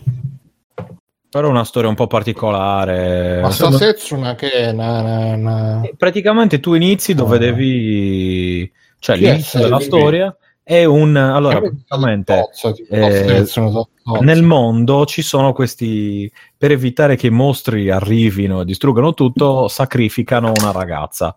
Tu inizi e la tua missione è ammazzare Setsuna. Proprio così. E poi succedono delle cose, eccetera, eccetera. Però di base lei è un sacrificio. Allora, e quindi tu praticamente la segnalo che dal sito ufficiale M Setsuna italiano pubblicizza di poterlo comprare su Switch con il testo in francese. Perfetto. E l'introduzione dice: porta l'autentico stile giochi di ruolo giapponesi su PlayStation 4. C'è un po' di confusione sul sito ufficiale. Ma tutto bene, tu non ti preoccupare, tu annuisci e indietreggia. Sappiamo bene che Square Enix ha tutte le idee molto ben chiare riguardo i loro giochi, ecco, riguardo le traduzioni. Ma infatti ce l'hanno fatto per tutto. Poi su PlayStation Vita, quando PlayStation Vita era ancora viva, diciamo, era ancora in vita. Più o meno, almeno, cioè, quando non avevano smesso di produrla, quando ma non è uscito nel 2012, quindi non dire cazzate. No, nel senso era vivo, non è che era, nel senso non avevano smesso di produrla. Ah, questi scherzi sulla vita, scusa, basta. Siamo nel 2019. Mi sono distratto. Quando saremo nel 2090 e ve la ricordate, la ancora viva. Comunque. E quindi Square Penis, che non mi viene altro modo per definirla, decide che non ne valeva la pena farlo uscire. Comunque è disponibile in inglese, in francese e in giapponese, dai. Esatto, ma su Vita. Perché non c'è l'italiano? Perché ci snobbano la Square Enix? Anzi, quindi qualcuno si è messo e ha fatto la traduzione. È un buon JRPG italiano. Cioè un gameplay, dire standard, dire poco, cioè a turni, cazzi vari, quindi non è che sia proprio, però col giochino rilassato su PlayStation Vita vai al cesso, ti fai mezz'oretta. Sì, ma l'hai finito su Icoden? No, non ho ancora, anzi adesso che cominci ancora no, perché poi ho perso anche tutti dopo il casino dell'altra volta, ho anche perso il salvataggio eccetera, credo, meno che non sia nel PlayStation, nel PSN forse c'è Kiros, forse era in cloud. Comunque, guarda che succhio controllo se non stanno su Xbox Live, che secondo me probabilmente no, li ho presi originali su Succhio del 1 e 2, ma anche XCOM e Final Fantasy Tactics erano originali, ma l'ho presa in culo. Contattiamo Konami per favore, che qualcuno gli fornisca dei salvataggi aggiornati a Stefano, perché non finisce. No, ma piuttosto tanto non mi ricordo, cioè se non mi ricordo come proseguire in Succhioden, piuttosto lo rincomincio, almeno so che, cioè non mi ricordo nulla. Sì. Sono passati troppi anni. Cominciamolo dal capo. Ma tanto. Cioè. Ci siamo incontrati la prima volta, Stefano, io e te in treno che stavi giocando a Succhioden. No, ma quello era il primo, forse. Allora, era il 2 perché il primo succhio non l'avevo finito in bar. Mi ricordo per certo durante la telefonata alla nonna che era il 2. sì, perché esatto, quindi ti lascio immaginare, ecco. Quella è stata una delle ultime volte che ho giocato. Immagino quando mi ricordo. 3 anni fa, quando andavamo a Mantova 3 anni fa. E io non mi ricordo neanche cosa ho mangiato oggi, cioè figurati la trama di Super 2. Sono passati. Caro mio. Sembrava ieri. E niente, quindi tante belle cose, tanti bei videogiochi. Magari adesso potrei riprendere Yakuza, tra le altre cose. Devo ancora finire Kiwami. Yakuza 1 e ho preordinato il cofanetto con 345 che uscirà però a febbraio 2020 mi pare, per PlayStation 4 e niente, basta. Va bene, ok, 00:15. Ludo, faccio un extra credits velocissimo e poi chiudiamo. Mi sono visto rivisto Esplorando il corpo umano. Penso che sia il doppiaggio più pigro che abbia mai visto, perché ci sono persone che parlano sul muto, persone che cambiano voce da una frase all'altra e persone che dicono cose a caso, giusto per... Beh, quelle non sono persone, quelle sono cellule, per quello no vabbè, però è imbarazzante il doppiaggio, perché dici ok è low budget, però cazzo sono 26 episodi, quanto ci vuole? E quindi ci sono queste 4 persone che doppiano, cioè, tutti. Sono 26 episodi, sono? Sì. Sono solo 26 episodi. Madonna, all'epoca pensavo fossero tipo 3 milioni.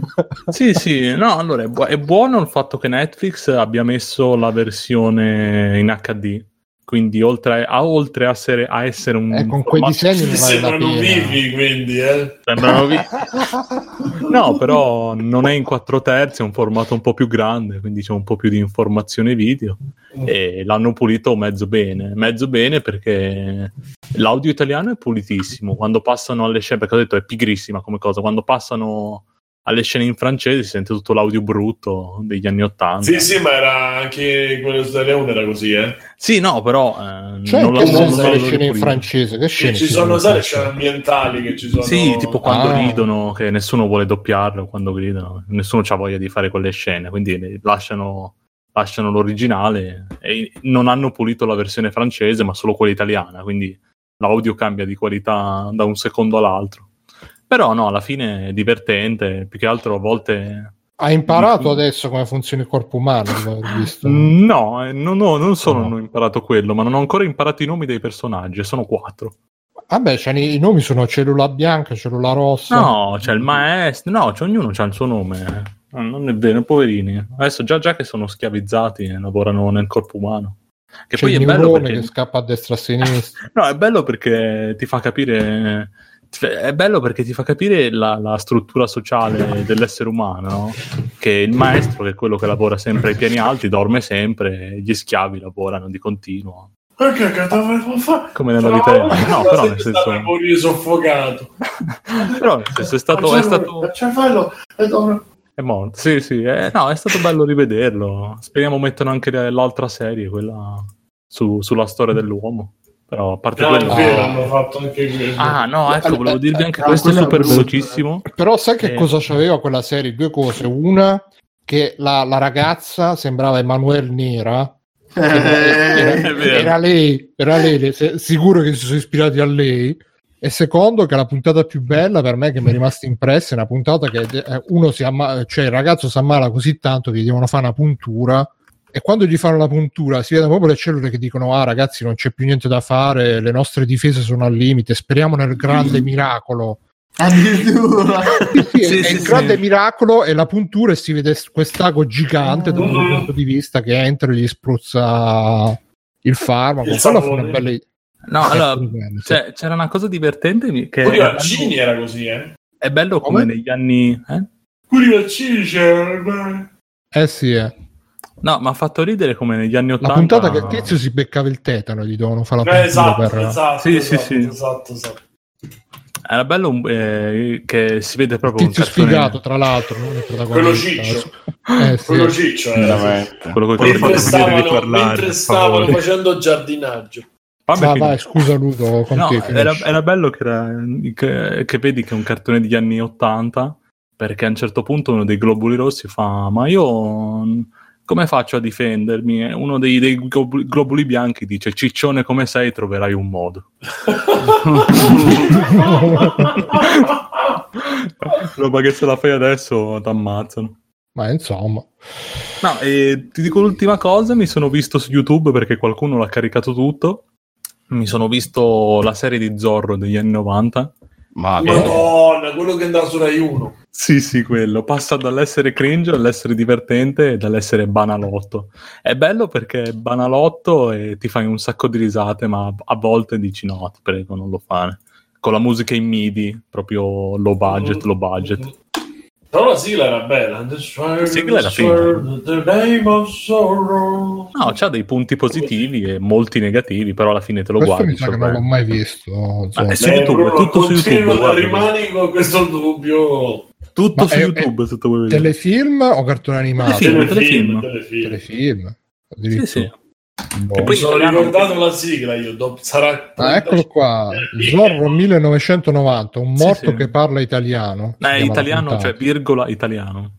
La cosa bella, dico ultimissima cosa, è che a un certo punto pensavo che era il morto che parlava italiano. No. Vabbè, a un certo punto l'alcalde cambia personaggio perché diventa un altro, ma in Italia hanno pensato di dargli lo stesso doppiatore, perché scusa, non ho capito lui. Chi è che diventa un altro? L'alcalde, che è il sindaco della città, a un certo punto cambia, nella seconda stagione cambia, e in italiano gli hanno all'altro che viene dopo gli hanno dato la stessa identica voce. Cambia l'attore o cambia proprio il personaggio? Cambia proprio il personaggio, è proprio un altro. Okay. E in Italia hanno detto: vabbè dai, ci sei tu, fallo tu. Vabbè. Fatto bene. I migliori doppiatori del mondo. Per quello. Detto: sei così bravo, fai anche lui. Amore a prima vista italiano. Sono 4 stagioni, 25 episodi l'uno, tranne la quarta che sono 13 episodi con il cliffhanger, il fastidiosissimo. Mendoza, l'eroe del villaggio italiano. Mendoza! Lo so, il mago italiano, l'inviato del re italiano, giù la maschera Zorro italiano. È l'unico coi baffi, ma nessuno lo riconosce. Il maestro e l'allievo italiano. Ma sono episodi tra l'altro di 20 minuti, penso, sì, quando i telefilm duravano 20 minuti le puntate. Sì, sì, però la pubblicità erano mezz'ora. Mendoza, sergente o bandito? Punto interrogativo. Ah, bello quello. C'è anche la... Ma c'ha dei buff importanti pure Mendoza. Non è vero che c'è il selettore, sì. C'è anche Mendoza. C'è sì, vabbè, baffi. Ma cioè, lui c'è baffetti alla Zorro, c'è solo lui che ce li ha così. Mendoza invece c'è i baffoni all'Alcogan. No, i baffoni a manubrio. È morto quell'attore di recente, poverino. L'attore che fa Mendoza, vabbè, era vecchio. Mendoza. Va bene, dai ragazzi, allora gli altri hanno qualcosina, hanno detto tutti quanti, abbiamo parlato tutti quanti, e quindi direi di andare a chiudere la puntata. Vi ricordo, se volete supportare Free Playing potete farlo con la parola speciale. Quale parola diciamo, Simone? Alcalde. A che? Alcalde. Con la K o con la C? Con la C. Con la C, Alcalde. Così scrivetecela su info@freeplay.it e vi daremo una key per Gris per PlayStation 4, vi ricordo il gioco bellissimo, e per il resto se volete supportare anche noi andate su freeplay.it, trovate il link di Amazon per i vostri acquisti, tutti i link Kinguin G2A per le key illegali con la nostra affiliazione, e, venite su Twitch, abbonatevi su Twitch gratis se avete il Prime. E che vi ricordiamo che tra l'altro per chi ci ascolta in podcast che Free Plank va in onda in diretta su Twitch, ancora qualcuno non lo sa, magari abbiamo qualche nuovo ascoltatore, metteteci 5 stelle su iTunes, venite sul gruppo Facebook, venite anche su Telegram che c'è la chat testuale e la chat vocale dove stiamo sempre a parlare ore e ore di parlato tutta la settimana, così se avete la mancanza non rimanete a secco, e poi tante altre robe. Venite, trovateci, amateci, vogliateci bene, sosteneteci, ma noi vi vogliamo anche noi bene, perché siamo tutti una grande famiglia, anche se magari non siete il top, Free Playing vi vuole bene lo stesso, come vuole bene a se stesso anche se non è il top. E detto ciò, io sono stato Bruno Lambera, come c'è stato Simone, ciao Simone, ciao. E Mirko, ciao ragazzi, ciao a tutti. Alessio, The Store. Ciao, adorite tutti al Black Friday. Stefano, The Cat. Ciao a tutti, Bruno, grazie per esserti ricordato di me anche alla fine. Volevo salutare il bot, però mi sono confuso. Esatto, il bot. Ciao, Craig. Ciao Matteo, The Backsoft. Ciao. Ciao Ludo Torn. Ciao Magico, iscrivetevi anche al mio canale. Dove possiamo trovare Ludo? Scusa. YouTube, chiocciola, ciao ormai. Chiocciola Ludo Torna in tutti i social, se no mi trovate su YouTube Ludovico. Ludo Torna, semplicemente, ecco. Con l'H. Ludo Torna con la TH. Sarà facilissimo trovarti.